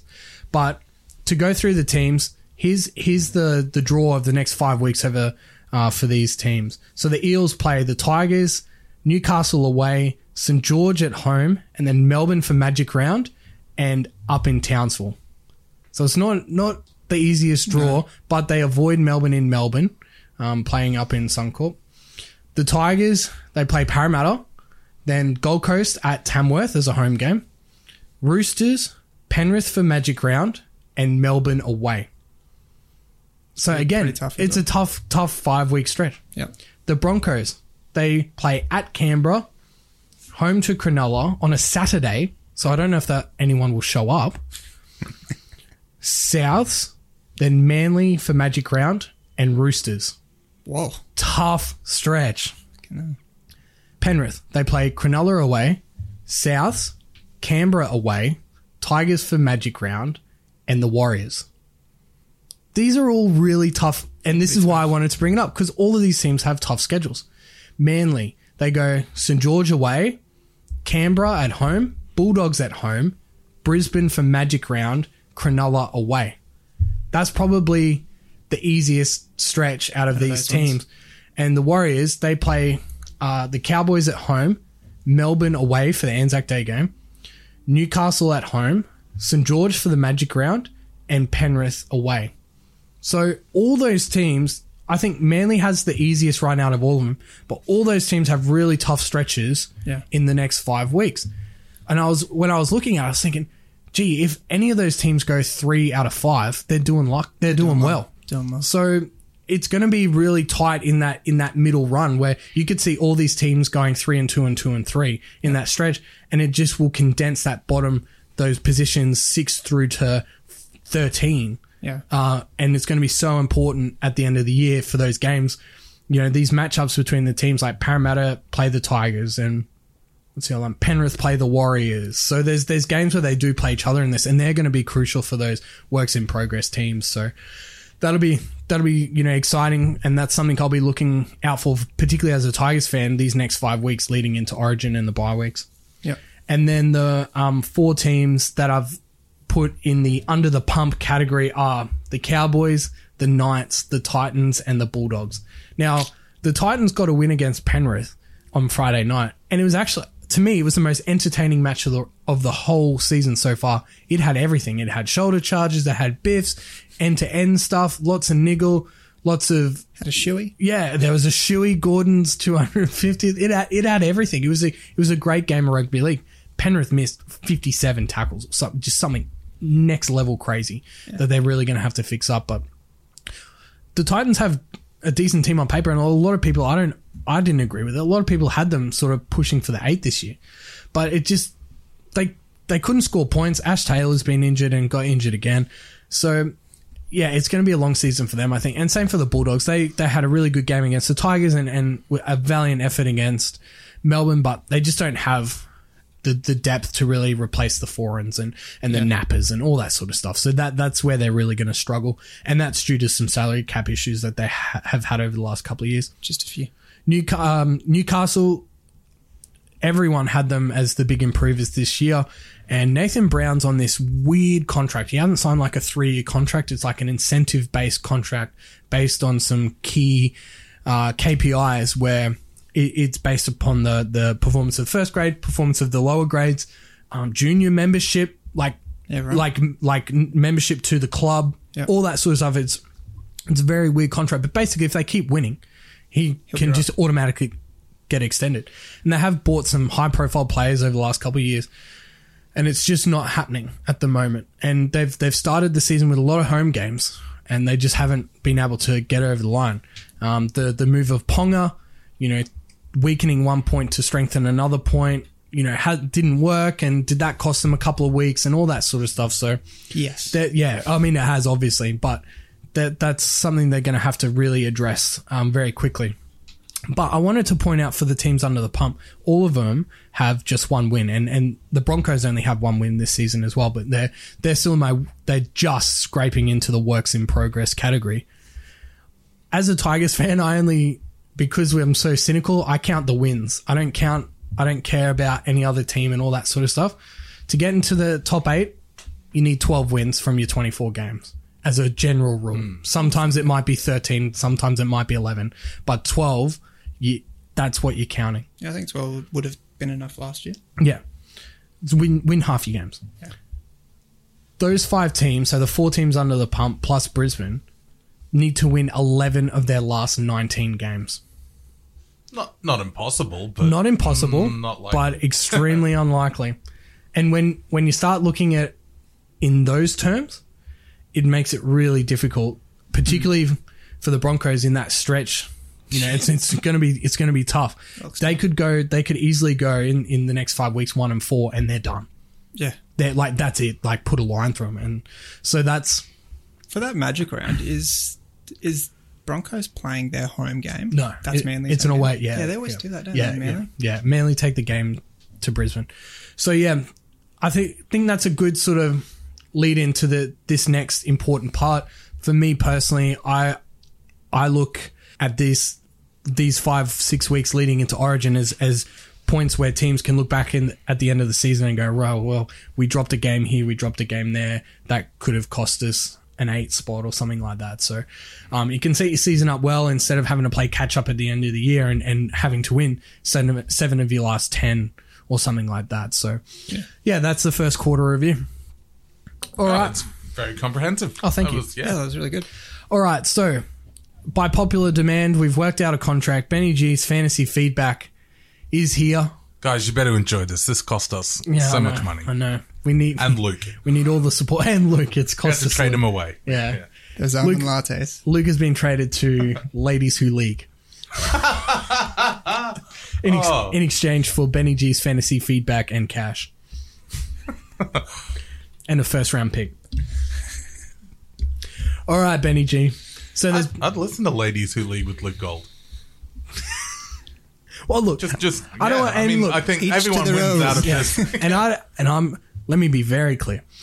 Ladies Who League is actually a good podcast, and yes. I'm not shitting on them. No, I just couldn't no. think of another podcast, a rugby league podcast, off the top of my head, so I went with Ladies Who League. It was, it was a great choice. I don't think anyone assumed we were taking the dump okay. on them. I yep, Ladies Who League. Shout out. Now it feels like I'm being too defensive. Yeah, I know. I'm sorry. okay, all right, Benny G. all right, so there's been some big injuries this week. Yeah, definitely some big injuries. Give us some updates. Uh, the biggest one, especially for me, because he was my captain this week, uh, was Fifita. So he he sort of came off, said it was just a strain, and sort of said that he would be right to play this week. Um, everyone else has said I highly doubt it. yeah. Generally, if it's just a strain, you probably will miss out this week, if not another week. And um, sorry, a short turnaround because they play the Thursday night game. Yeah, and that, that that's a huge issue. So just wait for um, Teamless Tuesday uh, to see if he's if he's named, and then also just because it is the first game of the round, it'll be easier to whether you play him or not. Oh, well, I think they'll give him an hour till kickoff. Yeah, so exactly. he'll be he'll be named. I, I yeah, I, but the fact I, that he's playing Thursday, you can trade him as soon as that quick. Yeah, quickly. If he was playing the Sunday, it'd be even worse because you'd have to go through everyone. And yeah, I mean, and depending what you're playing for, I mean, I probably will still hold him this week. I'm not going to trade him. He's he's so keep him. Player. All right, um, but it just depends on if you're playing head to head and he's going to be the difference. You can get rid of him. If you're playing for overall, you probably don't want to use all your trades. Another one, which is a big, obviously Fergo is a big one. He scored very poorly this week, mm. um, and I don't know how many weeks he'll be out for, but he's priced pretty high at the moment, and with that really poor score, if he comes back and plays a few games right before the buyers, he should come down to a reasonable price. And unless he's named in Origin, which I kind of doubt he will unless Turbo doesn't come back and there's a few other injuries. Well, Ribs Ribs high uh, re-injury rate as well. Yeah, so it, it it just all depends on when he'll come back, but he, he can be a really good target for that round twelve bye because the Eels do play. Another big issue is uh, Jai Arrow. His minutes just to seem really, really low lately. There was that one game in round two where he played seventy-three minutes, but other than that, he's played barely over fifty. Um, he scored very poorly again. He played forty-seven minutes this week. And that included um, Ash Taylor going off and Brimson coming, coming on. So in. There was only a three-forward rotation. So I have no idea what Brennan's doing. Um, he's playing Ryan James really high minutes. Bryce Cartwright, Cartwright and Kevin Proctor are playing eighty minutes. That's I think that's it. The Cardi party. Um, him playing the eighty minutes has yeah. cut into Arrow's playing time. Yeah, it, it it's so annoying too. And don't get Cardi. I've got Carney. I had to get him in to get Teddy, but he's he's going very shortly. He, yeah, well, he's, he's got a try this week, so he will generate his cash. Break even, I think, will be low, like less yeah. than ten this week, and then I'll get rid of him with yeah. the cash. He will be good good for cash generation. Yeah. Um, right. Then we've got a few uh, must-haves coming up to pre-Origin and the buyers. Um, first one is Ponga. Just okay. just get him in. Um, I've what was um, Newcastle's? We didn't go through Newcastle's schedule, but they're playing Titans, Eels, Warriors, Canterbury, and then Saint George in the next five. So, Ponga at fullback, there will be points. Points, points, He's points the, galore. The type of player that if you don't have him, he could really, really hurt you over this stretch right before the buys. Um, the Knights don't play the buys and he'll play Origins. Oh, yeah, they don't play round twelve and he'll play Origin. So, yep. you will have to miss him out that week. So, you can get rid of him or just keep him on the pine, get rid of some other players. Arrow is probably someone you probably would want to get rid of if you're going to keep him. I think he'll um, play. He'll be in the Origin mix. He may. He might even be eighteenth man, but he might miss that that game. Yeah. So I reckon he'll make Origin. Yeah. Oh look, yeah. I I, I hope he does, but he, yeah. you know, depending on what happens in the next couple of weeks, if his time, yep. if, if if his minutes go down, yeah, you know, anything could happen. Yeah. Very true. Uh, another one, um, same team as Ponga, uh, Clemmer, just been an absolute beast. I think he scored about eighty-three points coming up to lockout. Um, all in base. He hasn't done any attacking stats there. He's just, he's coming up to six hundred thousand. I don't know if he's just above or just below, but he just keeps hitting over sixty. Just, yeah, get get him in. He's he's doing everything right. He's he's the perfect front row forward that you want. He could be a really perfect uh, replacement for Fafita if you want to get rid of him and make a little bit of cash right. in the process. Yeah, good idea. It's a good option. Um, another one, one of your boys, Timmy, uh, Alex Twal. Yeah, look. seventy-five points this week. He, he played extended minutes because Jennings yep. went down, yep. but he has been getting quite a few points. He's been hitting over sixty pretty regularly, and mm. he's priced still in the five hundreds. So what's happened there is is Twal's actually starting. Yeah. And so last year was Madalino and Packer, but now Twal's sort of got himself into that yep. that role, and um, we've seen both Packer and um, Madalino start on the bench at different times. So yeah. And only playing thirty minutes. Yeah, yeah. So I'm... And he's younger and he's got the fresher legs as well, whereas mm. Paco and Madalino are getting on in age. So yeah. And last year, Twal was a, a beast in the points per minute. He was scoring over one point per minute yeah, for every right. time he was on. So now the fact is getting more more minutes, minutes. He's he's doing exactly the same work. Yeah. He's just an absolute beast. Um, who we got here? Another one you got to think about coming up to the bye and will, won't play Origin and will play around twelve is Reece Martin. He's just played his third game, so now he'll... can't remember what his break even was, but he was priced pretty high and he was consistently getting around sixty to sixty-five. So he might come down a little bit, but he will cost you over six hundred thousand dollars. Yeah. But he's just consistent. He kicks goals for the team. Yeah. So as long as the Bulldogs score points, I think he's well, still got about sixty-five without with only kicking one. Did they get one try? No. Uh, no. Oh, yeah, one. Yeah. Did they but, uh, get, did no, he, he didn't get he the missed goal, it. No. So he still got sixty-five and got negative points for the conversions. Yeah. So he's someone you'll need to get in for round twelve for sure. Right. Um, and then we've got another one that a bit surprising, but Josh Maguire. Okay. Not very, not, not, since Taumalolo's gone down, he's starting at lock. He's averaged sixty-four in the last three games, which is pretty great for his price. He's just priced just over five hundred thousand dollars. Um, yeah, someone, it could be a sneaky, sneaky pot option there. Yeah, it's someone that you don't really think about because, you know, particularly earlier in the season, it was highlighted that he wasn't performing yeah. as well, but well, it wasn't obviously even, it wasn't he's getting those base stats. Yeah, yeah. Or they were doing like a late-minute rotation. Mm. But, yeah, he's someone you could probably look at, and he will play Origin obviously, so you'll have to get him out before that, but he's scoring well. All right. Um, and then, well, you can't, if you've already got Cody Walker, oh. well, you're absolutely laughing, one hundred fifty yeah. points this week. But he's he's one of the ones, as well as Cherry Evans, is that if you've already got him, I think in about, if he averages sixty-five over the next two weeks, he'll be around seven hundred forty thousand. So that's well, it, crazy. Say you don't have Ponga, and he Ponga gets up to about six hundred because he probably will, you could downgrade him, if mm. you call it a downgrade, to Ponga, who will still score seventies, yeah. if not more, and you have an extra one hundred fifty thousand in your yeah. bank. So, so he, I mean, you could keep on to him, but it's the type of situation where you'd probably want to bank the cash earlier and, on and in get, the season. And yeah. get another gun in, the, in his yeah. replacement. Not, obviously, sell him to someone who's not as good. Yeah. But yeah, he's it's and Cherry Evans is the same thing. He's still got one hundred forty game from last week in his average. So next week he'll go over seven hundred thousand because he had another big week this week. Yeah, um, and then you could probably trade him before before right. the buyers and make bank coin. Yeah, well that's it. And we spoke about it last time you were on the show. Is like that first ten weeks is really starting to yep. like set your financial situation up, and and having uh, Cody Walker having such a great performance is only going to bring his price up. Yeah. But, yeah, you really need to worry about, well, what must what goes up must come down as well. Yeah, so exactly. that's that's a good point that you made there. Um, any any cheapies that you can uh, sort of get us onto? So we got two really big bottom price cheapies this week. We've got playing their third game this week, so mm-hmm. they'll change in price after this, which is Bronson Cherry and Chanel Harris-Tavita at the Warriors. Yep. Or Cherry's at the Sharks.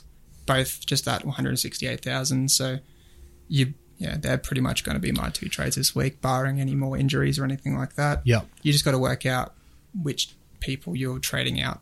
Yeah. So if you've got, I mean, there's Sivo, Garrick, and Ravalawa, who's pretty much everyone's got in their centre wing. If you think, I think they've all kind of scored okay this week, and does they do have more money to gain, but you just got to if you've got someone else that you can trade out, like I've got Bailey Simonson still on my side, so yep. I can get rid of him to Cherry, who will go up price. And then if you've got um, Brown or Kieran still in your halves, just trade them to Harris-Tavita because yep. he will go up a lot. He's had two very good scores. Yeah, I um I did that last week. I got Harris-Tavita in for Kieran because obviously, like, he's just going to be the guy. Option, but it's it's paid off. Yeah, well, I mean, both of them kick goals as well, but like yeah. I had no option. Like, that was kind of the only to free up more cash. Yeah. To that was the only option I could really do. So yeah. usually yeah. I don't advise bringing someone in in their second week because you never know what can happen. You could get injured and then you don't get any price rises or anything like that. Yeah, true. I did bring Ockenborough in last week, so I brought him in, but yeah, he so has played his third, so that's fine. Yeah. Okay. Well, that's a good point. I didn't even think about that, like bringing them in a week um, early because it's yeah. it's happened. Yeah, it's right. happened to me a few times. Yeah, okay. So you really wait for that third week nah. before you bring them in. Yeah. That's a good tip, actually. I, yeah, I never really thought of it like in that. In N R L Fantasy, it doesn't apply. Cause no, because it's every week. One. Yeah, yeah. I would never have even thought of that, bringing them in on that third week. So there you go, all you Sporting Woods fantasy fans out there. Thank you very much, Benny G, for coming in. Thanks, mate. Quick update on the scores. Uh, Supercoach is not out of lockout. Is that correct? Yes. So these... It's, yeah. So, yeah, these are still interim results? Yes. Oh, okay, cool. I was like, oh, yeah, I don't know. Yeah. It isn't not out no. of... Yeah. In. Yes, what you said.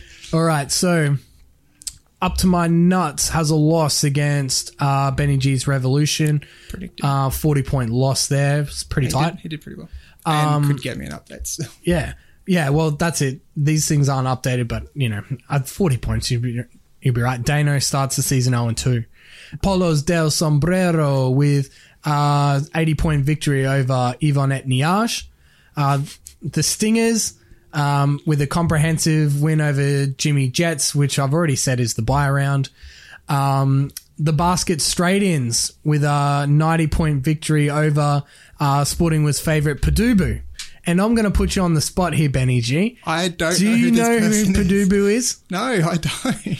It's going to come out that, like, Padubu's, like, Benny G's second team no. or something like that. I, like, the way you were speaking about it the first time you were in, we're like, Yeah, yeah, I, I thought it was just a random, I bet you but Benny the fact G knows that he's is. in N R L fantasy as well. Well, yeah, that's right. He's an enigma. Padubu. Padubu. Padubu. Padubu. Padubu. No, P W D. Mm. Mm. Yes. Just, yeah, yes. It's in the same and, uh, and uh, the G C Gs with a fifty-point victory over Joe's Guns. Oh, could, could we just say he's someone? Like if we said, haha, surprise, like the stick, oh, it's Greg Inglis. He's oh, Padubu. Yeah. Yeah. yeah it's could. Israel Folau. Yeah, you could. yeah. You could, I suppose. Why would we do that to ourselves? It's Israel Folau. Oh, God. Oh. All right.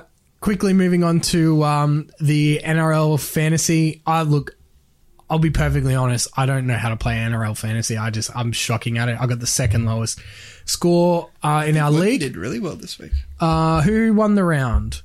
Polos del Sombrero. Lukey won the round nine oh two. Yeah, he killed it. Uh, second place, Canberra Cosmos, eight forty-six. And Padubu in third for the round with eight forty. Uh, total point score, Canberra Cosmos, uh, forty-point lead on Padubu there, up the top of the ladder. A uh, bit of a gap then between uh, Padubu and Benny G. Only fifty-seven points. And uh, then it falls back to Polos del Sombrero at four thousand eleven. Fifth place, this is where the gap has opened up. It's a race in four. Fifth place is Dano, Up To My Nuts, three seven five eight. So there's two fifty-point gap between fourth and fifth. East To Win uh, in sixth place, followed by the former mayor, uh, Hackett Hackett, and then Mediocre Sports Baller. And coming in last position, only because you stuffed up the first round by not having a full quota of players, is the Hot Shots Michael Vilkins.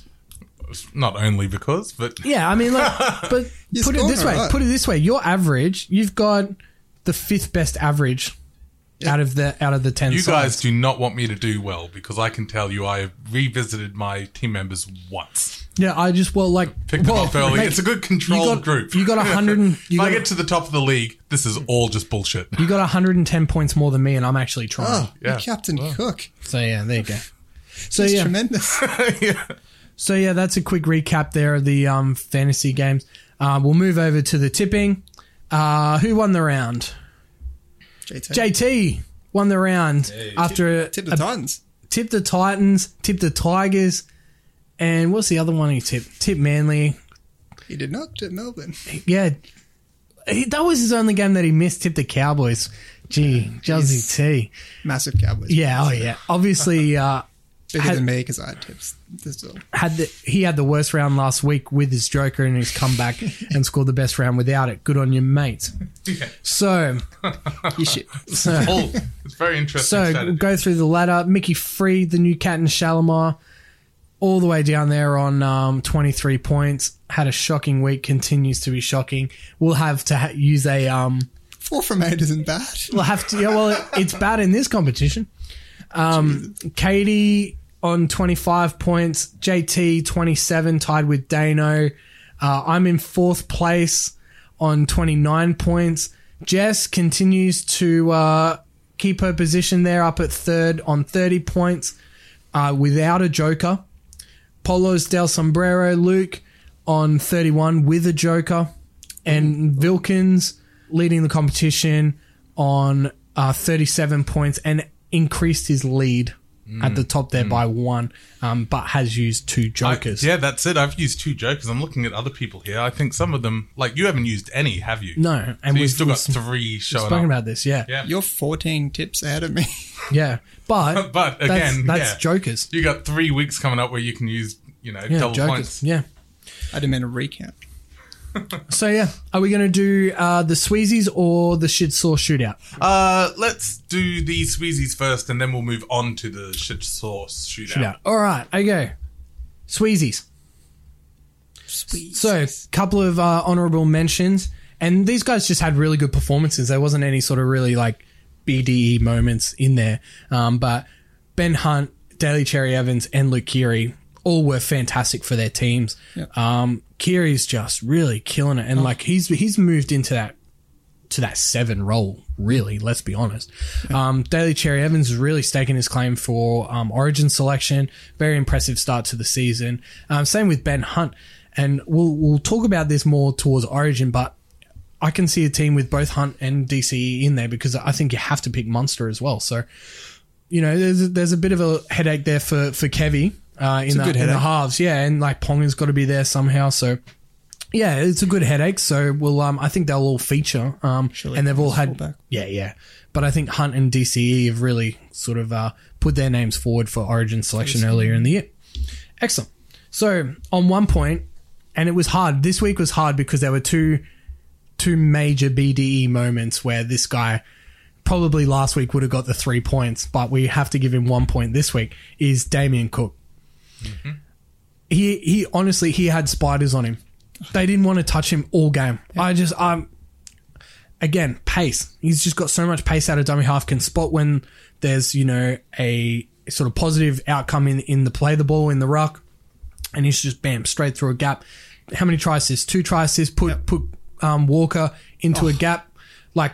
You know, like Andrew Johns or J T. Yeah, it was just, you know, a, a, a great overall performance and they needed it because they were down by twelve late mm. and uh, came back and won the game. So, um, if it wasn't for him, you know, they would have would have been out of it a lot earlier than they were. So, um, great performance, solidifies himself for me as the top hooker in the competition. Yep, definitely, one hundred percent. Number two. Now, everyone... Don't email or phone in saying that this is a Tigers bias, but two points, Michael Cheekham. Oh, what did he do? Now... Played for the Tigers. Played for the Tigers, yeah, that's right. That's right. So this is why the B D E Sweezies is different to a Daly M, because obviously you'd have Hunt and Cherry Evans and Keary and Walker and Cook. Cheekham. Josh Cheekham. At the end... at the last play of the game, they pass it to Reynolds, who does the, the fake to Brooks. And then Brooks gets caught with the ball because Boyd's come up, or whoever came up out of the line, passes it to Cheekham. Now, I'm watching, and I'm going, pass, pass, pass, pass, pass, pass. And all he's doing is he's, he's run back, he's gone through, gets to four players who surround him. He's doing manies. Yeah. Four players around him. That, that photo, there's literally four players around him, and he's in the middle. And then breaks through. So it's just one of those, no, no, no, no, no, no, yes, moments. Had the onions to not pass it back for someone to kick a field goal. On the last play, if he got tackled where he was, well, he was just walking sideways, the Broncos go down and score. Because they had a minute to go down forty metres and score. They probably would have just stuffed it. No, well, knowing them, they probably would have. But to to to turn it over at that point yeah. would have just been an absolute killer. But not, he had the B D E to take on the line, get through, beat Boyd, score the try, win the game for Got the Tigers. Got to zig when they expect you to zag. Exactly. So that's why Cheekham... Was momentum, wasn't it? Not double. It was definitely momentum because look where he finished. So, yeah, Cheekham, great, great. Uh, B D E moment, and that's why he gets the two points in the Sweezies. And uh, three points, no question. Cody Walker, four tries, including a brilliant solo game winner. And a try assist. And a try assist. And just overall... Oh, yeah. Overall, overall B D E. And um, and just putting his body on the line to to yeah. get that game winner. Like yep. he was, he, he almost got like the dive. Gust. Yeah, the you know the forward dive with the arm stretched out to yeah. just scrape the line. I mean, it couldn't go to anyone else. It was a fantastic performance and a comeback victory with him sealing it with a uh, with a. beautiful solo game-winning try at the end. So Cody Walker, three points in the Sweezies. Um, as an update for the points, no one's really asserted themselves at the top of the leaderboard, so we've got a bloody seven-way tie, six-way tie for first. All on three? All on three. So Robbie Farah Robbie Farah is the only one that's polled. Someone's going to win it twice. And then two in a row. Yeah, yeah. So um, Robbie Farah, yeah, has... Has only polled, is the only player to poll twice in this competition so far. It's so. Still early days. Anything, early days. Yeah, we're only happen. a quarter of the way through the season. So, yeah. All right. All right. Well, you want to get through the shit sauce shootout in yes. Luke's absence? So, this week I've got a couple of quizzes about theme songs, theme songs in sports. You guys, uh, Benny G, you might not know. For as much as, you know, sport doesn't light a fire under me, pageantry does. You know, theme songs, uh, uniforms, fireworks, that sort of shit. Fireworks. You know, any anything along those lines. So these ones are, I've got three questions about A F L theme songs. So, Tim, you might Ooh, be a little, I'll, you know. Uh, like, uh, is, are you saying like team well. songs? Yeah, team songs. Oh, okay, I, I should say be theme okay. songs, but like, yeah, they're, I should they're be team okay. songs. Should be okay. Because, um, I, I, man, I've listened to some N R L ones and you guys just have a lot to answer for. The Tiger but, one's pretty good, actually. Oh, lots of swearing. And the Cowboys really? one? Well, yeah, Benny G showed me yeah. the Cowboys one for the Like, I had heard it. I had not seen the video clip. The video clip is very, very eighties, I'm going to go with. Very suggestive. Yeah, oh, I, yes. I think it did come Overtly, out in nineteen eighty, so... Yeah. Correct. It's just, it's an odd choice. But anyway, uh, question one. The Collingwood theme song is based on which nineties song? And when I say nineties, I mean eighteen nineties. Yeah, I was just about to say. Is it A? I remembered to do multiple times. I was just about, way. I was trying to think of like, is it Waltzing Matilda? I was going to like say something just before I missed it. Is it A, Goodbye Dolly? Uh, B, I'll Love You Forever? Or C, Let's Help. Let's help out our overseas boys. Now, the song for Collingwood is called uh, It's Good on Collingwood, Collingwood Forever. Forever. Yeah. Yeah. I'm worried it might not be like, you know. I have no idea on this one. I'll just say A. Yeah, let's go with B. Ooh. Ooh. So you've gone A, Goodbye Dolly, and you've gone B, I'll Love You Forever. It well, is- see, yeah, because there's forever in it. Yeah. No, I'll I'll stick with I'll back it. I'll back A. B it is.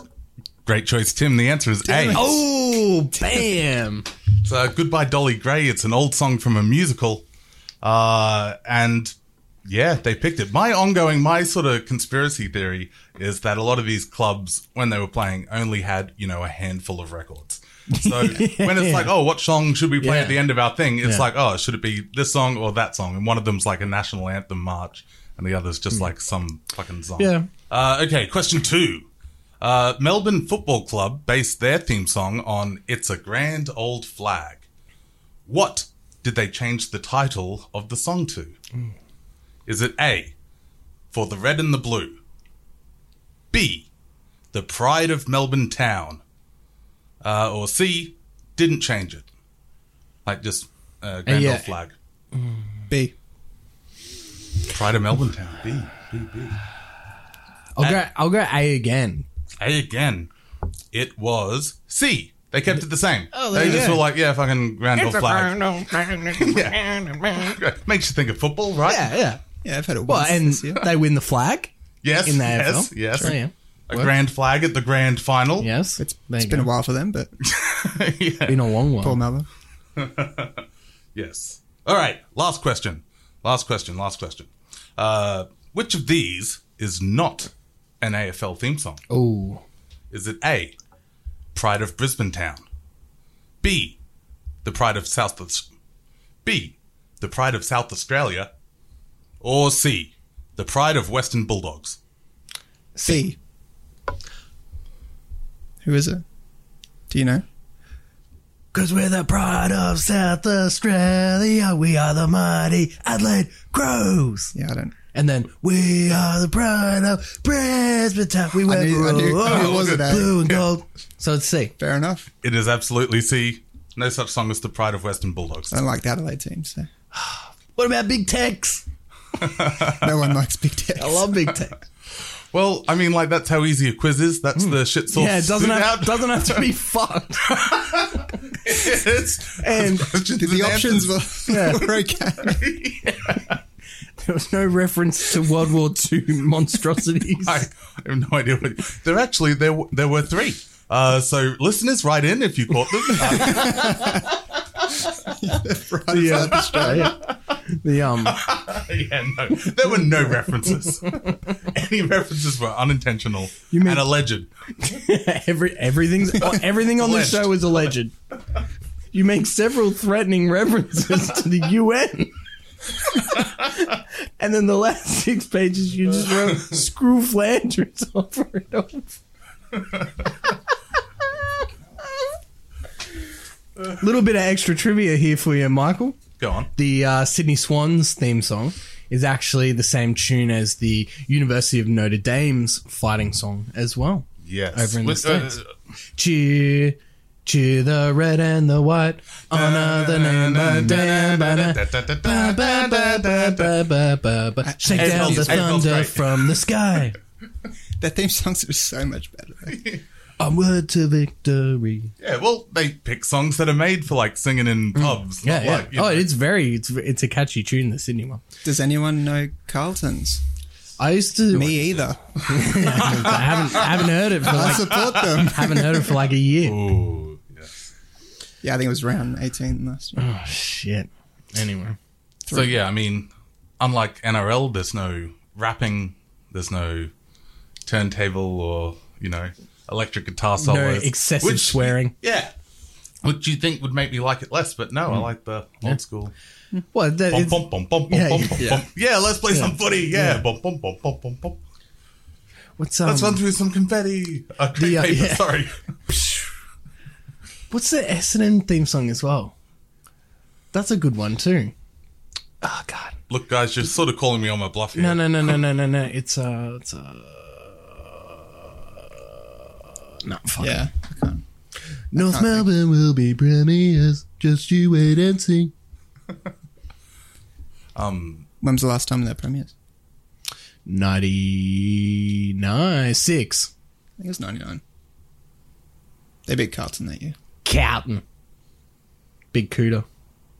See the Bombers fly up. Yeah, that's it. See yeah. the Bombers fly up. Up to win the premiership flag. No, no. Yeah, they're all good. Yeah. Yeah. uh, and thankfully, finally forgotten the Cowboys theme song. That was definitely my solid. Love oh, okay. Cowboys. Uh, and it's, it's back. Sheep.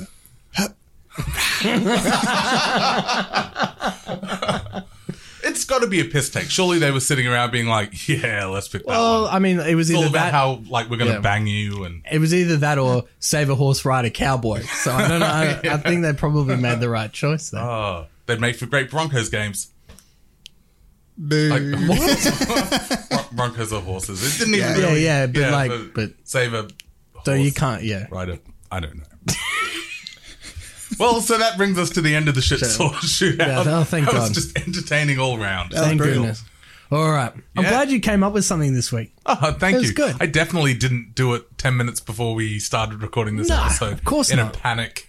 Of course not. I was like, oh, shit. Oh. Um, thanks, Vilkins. That was literally the best shit sauce shootout of all time. Best so, one I've been to. Yeah, well, mate, it's not hard. So we might have to change the name if it's going to be that good. Yeah, because it can't. We can't call it shit.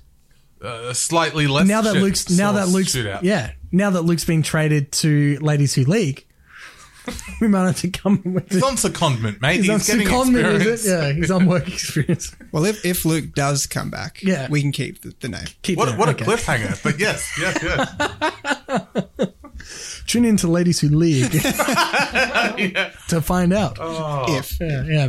All right. Um. Yeah, that, that just about wraps up the episode. Um, look, uh, moving forward to next week, is there anything anyone's looking forward to? Um, I'm looking forward to the opening of um, Bankwest Stadium. Uh, Wank best. Wank best, according to our friend P- Peter Beattie.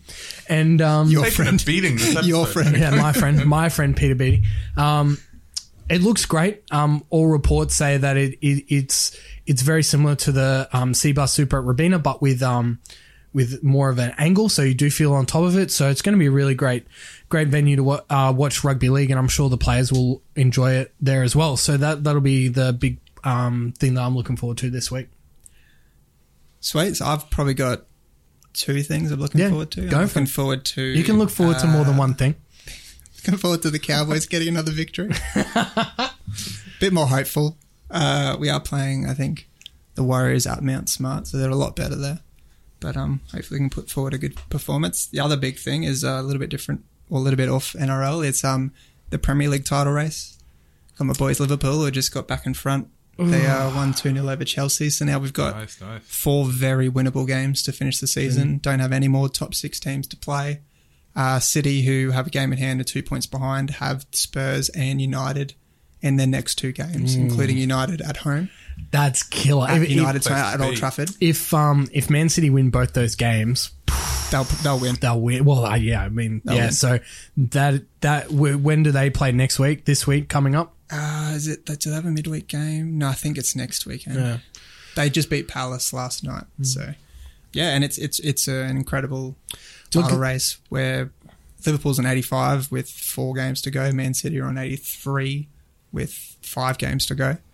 Um, it's it's incredible. Yeah, well, it's going to come down to those two games, and yep. and then everyone needs to hold their nerve at the end. So, well, Liverpool have been known to yeah, well, the beat Chelsea- the better teams and lose to the not and as good teams. That infamous uh, Gerrard trip against Chelsea around yes. this time last year. That would have been deja vu for all the fans. Yeah, Chelsea. Um, their Twitter account, they put out a bit of a post of. A memory from that slip, uh, the the same photo, and then uh, I think with Bobby Duncan, who's a junior Liverpool player and cousin of Stevie Gerrard, did a nice, uh, good trip back to London, guys. As soon yeah. as, um, I thanks, uh, thanks for coming. Thanks yeah, for coming. Yeah. yeah, it was it was well put. Uh, Vilkins, anything you're looking forward to this week? Uh, I guess out of all the sport, I would say I'm probably going to watch the Brisbane Lions game. They won their first three uh, games, and everyone that was me was asking, is it time to jump back on the Brisbane mm. Lions bandwagon? I think a lot of people were doing that here in Brisbane. Playing yes. well. Playing and well. Specifically in this very studio. Mm. Um, and then they lose their next game. So at the moment, like a true Brisbane Lions fan, I've got one foot on the bandwagon. Let's just see mm. how it goes. Are they going to win their next one? I think yeah. they're playing Collingwood, maybe? Collingwood, Collingwood on yeah, Thursday night. Um You know, they could actually benefit from the horrendous start that the Broncos have had. Uh, yeah. Because like, yeah. if, if all Bron- of Brisbane's walking like, around being like... Oh. Like we said, Broncos have got arguably the toughest stretch out of any team leading up to Origin. Mm. They If they if they lose four out of those five games, like they're done. Yep. And then so everyone's going to jump on the Lions bandwagon. So There's uh, no general admission oh. tickets left for the Lions game. So wow. Really? That's great. Good turnout. Yeah, yeah that's wow. great turnout. Yeah. All right. Well, that's... Brisbane's the worst. It's like the oh, Raw. Oh, they're winning? Yeah, yeah, yeah, yeah, yeah, yeah. exactly. It's like the it's Raw. Like the Raw yeah. Oh, I've been a fan since two thousand four, mate. Yeah, yeah, yeah. Yeah, Ange, is he still coaching? yeah. yeah, where's Ange these days? Wearing a Michael Voss t-shirt. yeah. Anyway. Ackermanis. Doing hair. Everyone's doing handstands again. Bleaching the hair. Oh. Uh, whatever happened to... I don't want to say his name too many times because then, like, you know, Beetlejuice, he'll mm. turn back up. But Ackermanis. What, what happened to... Yeah. Oh, he's that's playing, twice now, Tim. There was this story come out. He got banned from a couple of... Uh, Be uh, very right. high price. Uh, I'm sorry, very uh, high end um, golf clubs for cheating and oh, and all that sort of gear. Doesn't so. sound like him. Nah. But anyway, anyway, wow, yeah. wow, what an episode. Yeah, lot, lots to talk about. Uh, thank you very much for sticking through. If you did get to cricket, this point, um, bats, we hope bats, you enjoyed bats. and um, we'll be back balls, next balls, week. Balls, if you didn't, balls, fuck you. Balls, yeah. balls. They're not listening. Or, or, or yeah, exactly. Yeah. Or maybe just let us know. Or you not listening. yeah. To all the non-believers. Um, no, right. Yeah, so um, we'll come back next week with an episode. We'll do it later. Have you got the, um, the run? Yeah. Monday, cricket, cricket. Uh, Easter Monday bats, game. Bats, bats, so um, balls, keep, an eye, balls, keep an eye out balls, on your phones. Balls, for that, and we'll balls. see you next week. Bang. Boom, boom, boom, boom. And then make like a... Bye.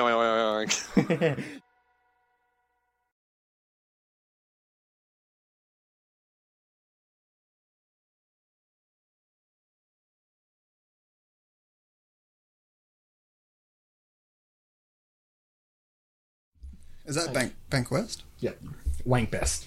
Did we have we chatted since Wrestle? Was WrestleMania last week? Yeah. yeah wow, what an action-packed week! It feels like a month ago. Well, we we kind of like can't talk about it because we'll like this will literally be a two-hour episode. yeah, was, I know, I know, there was I know. Fucking so much that happened this week. Um, it was really good. It blew my expectations. It was still like twenty fucking hours long. Yeah. Uh, but it was good. Two thumbs up. The um.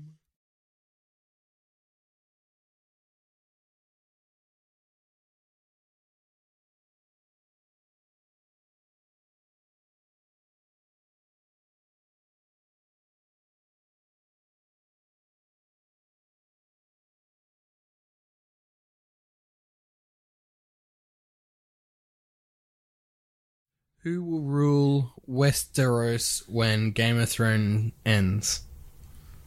I don't watch it, so I don't know. Game of Thrones? Yeah. Oh, it's the last season starts today. Bran, oh, I know that. But Bran Stark is the leader in the clubhouse. Really? Yeah. Bran? Yeah. At like a dollar ten. Wow. What's Tyrion? Uh, is that Daenerys Tyrion? Targaryen? No, no. Tyrion. No. Oh, Tyrion are uh, seven dollars fifty. He's kind of like my pick.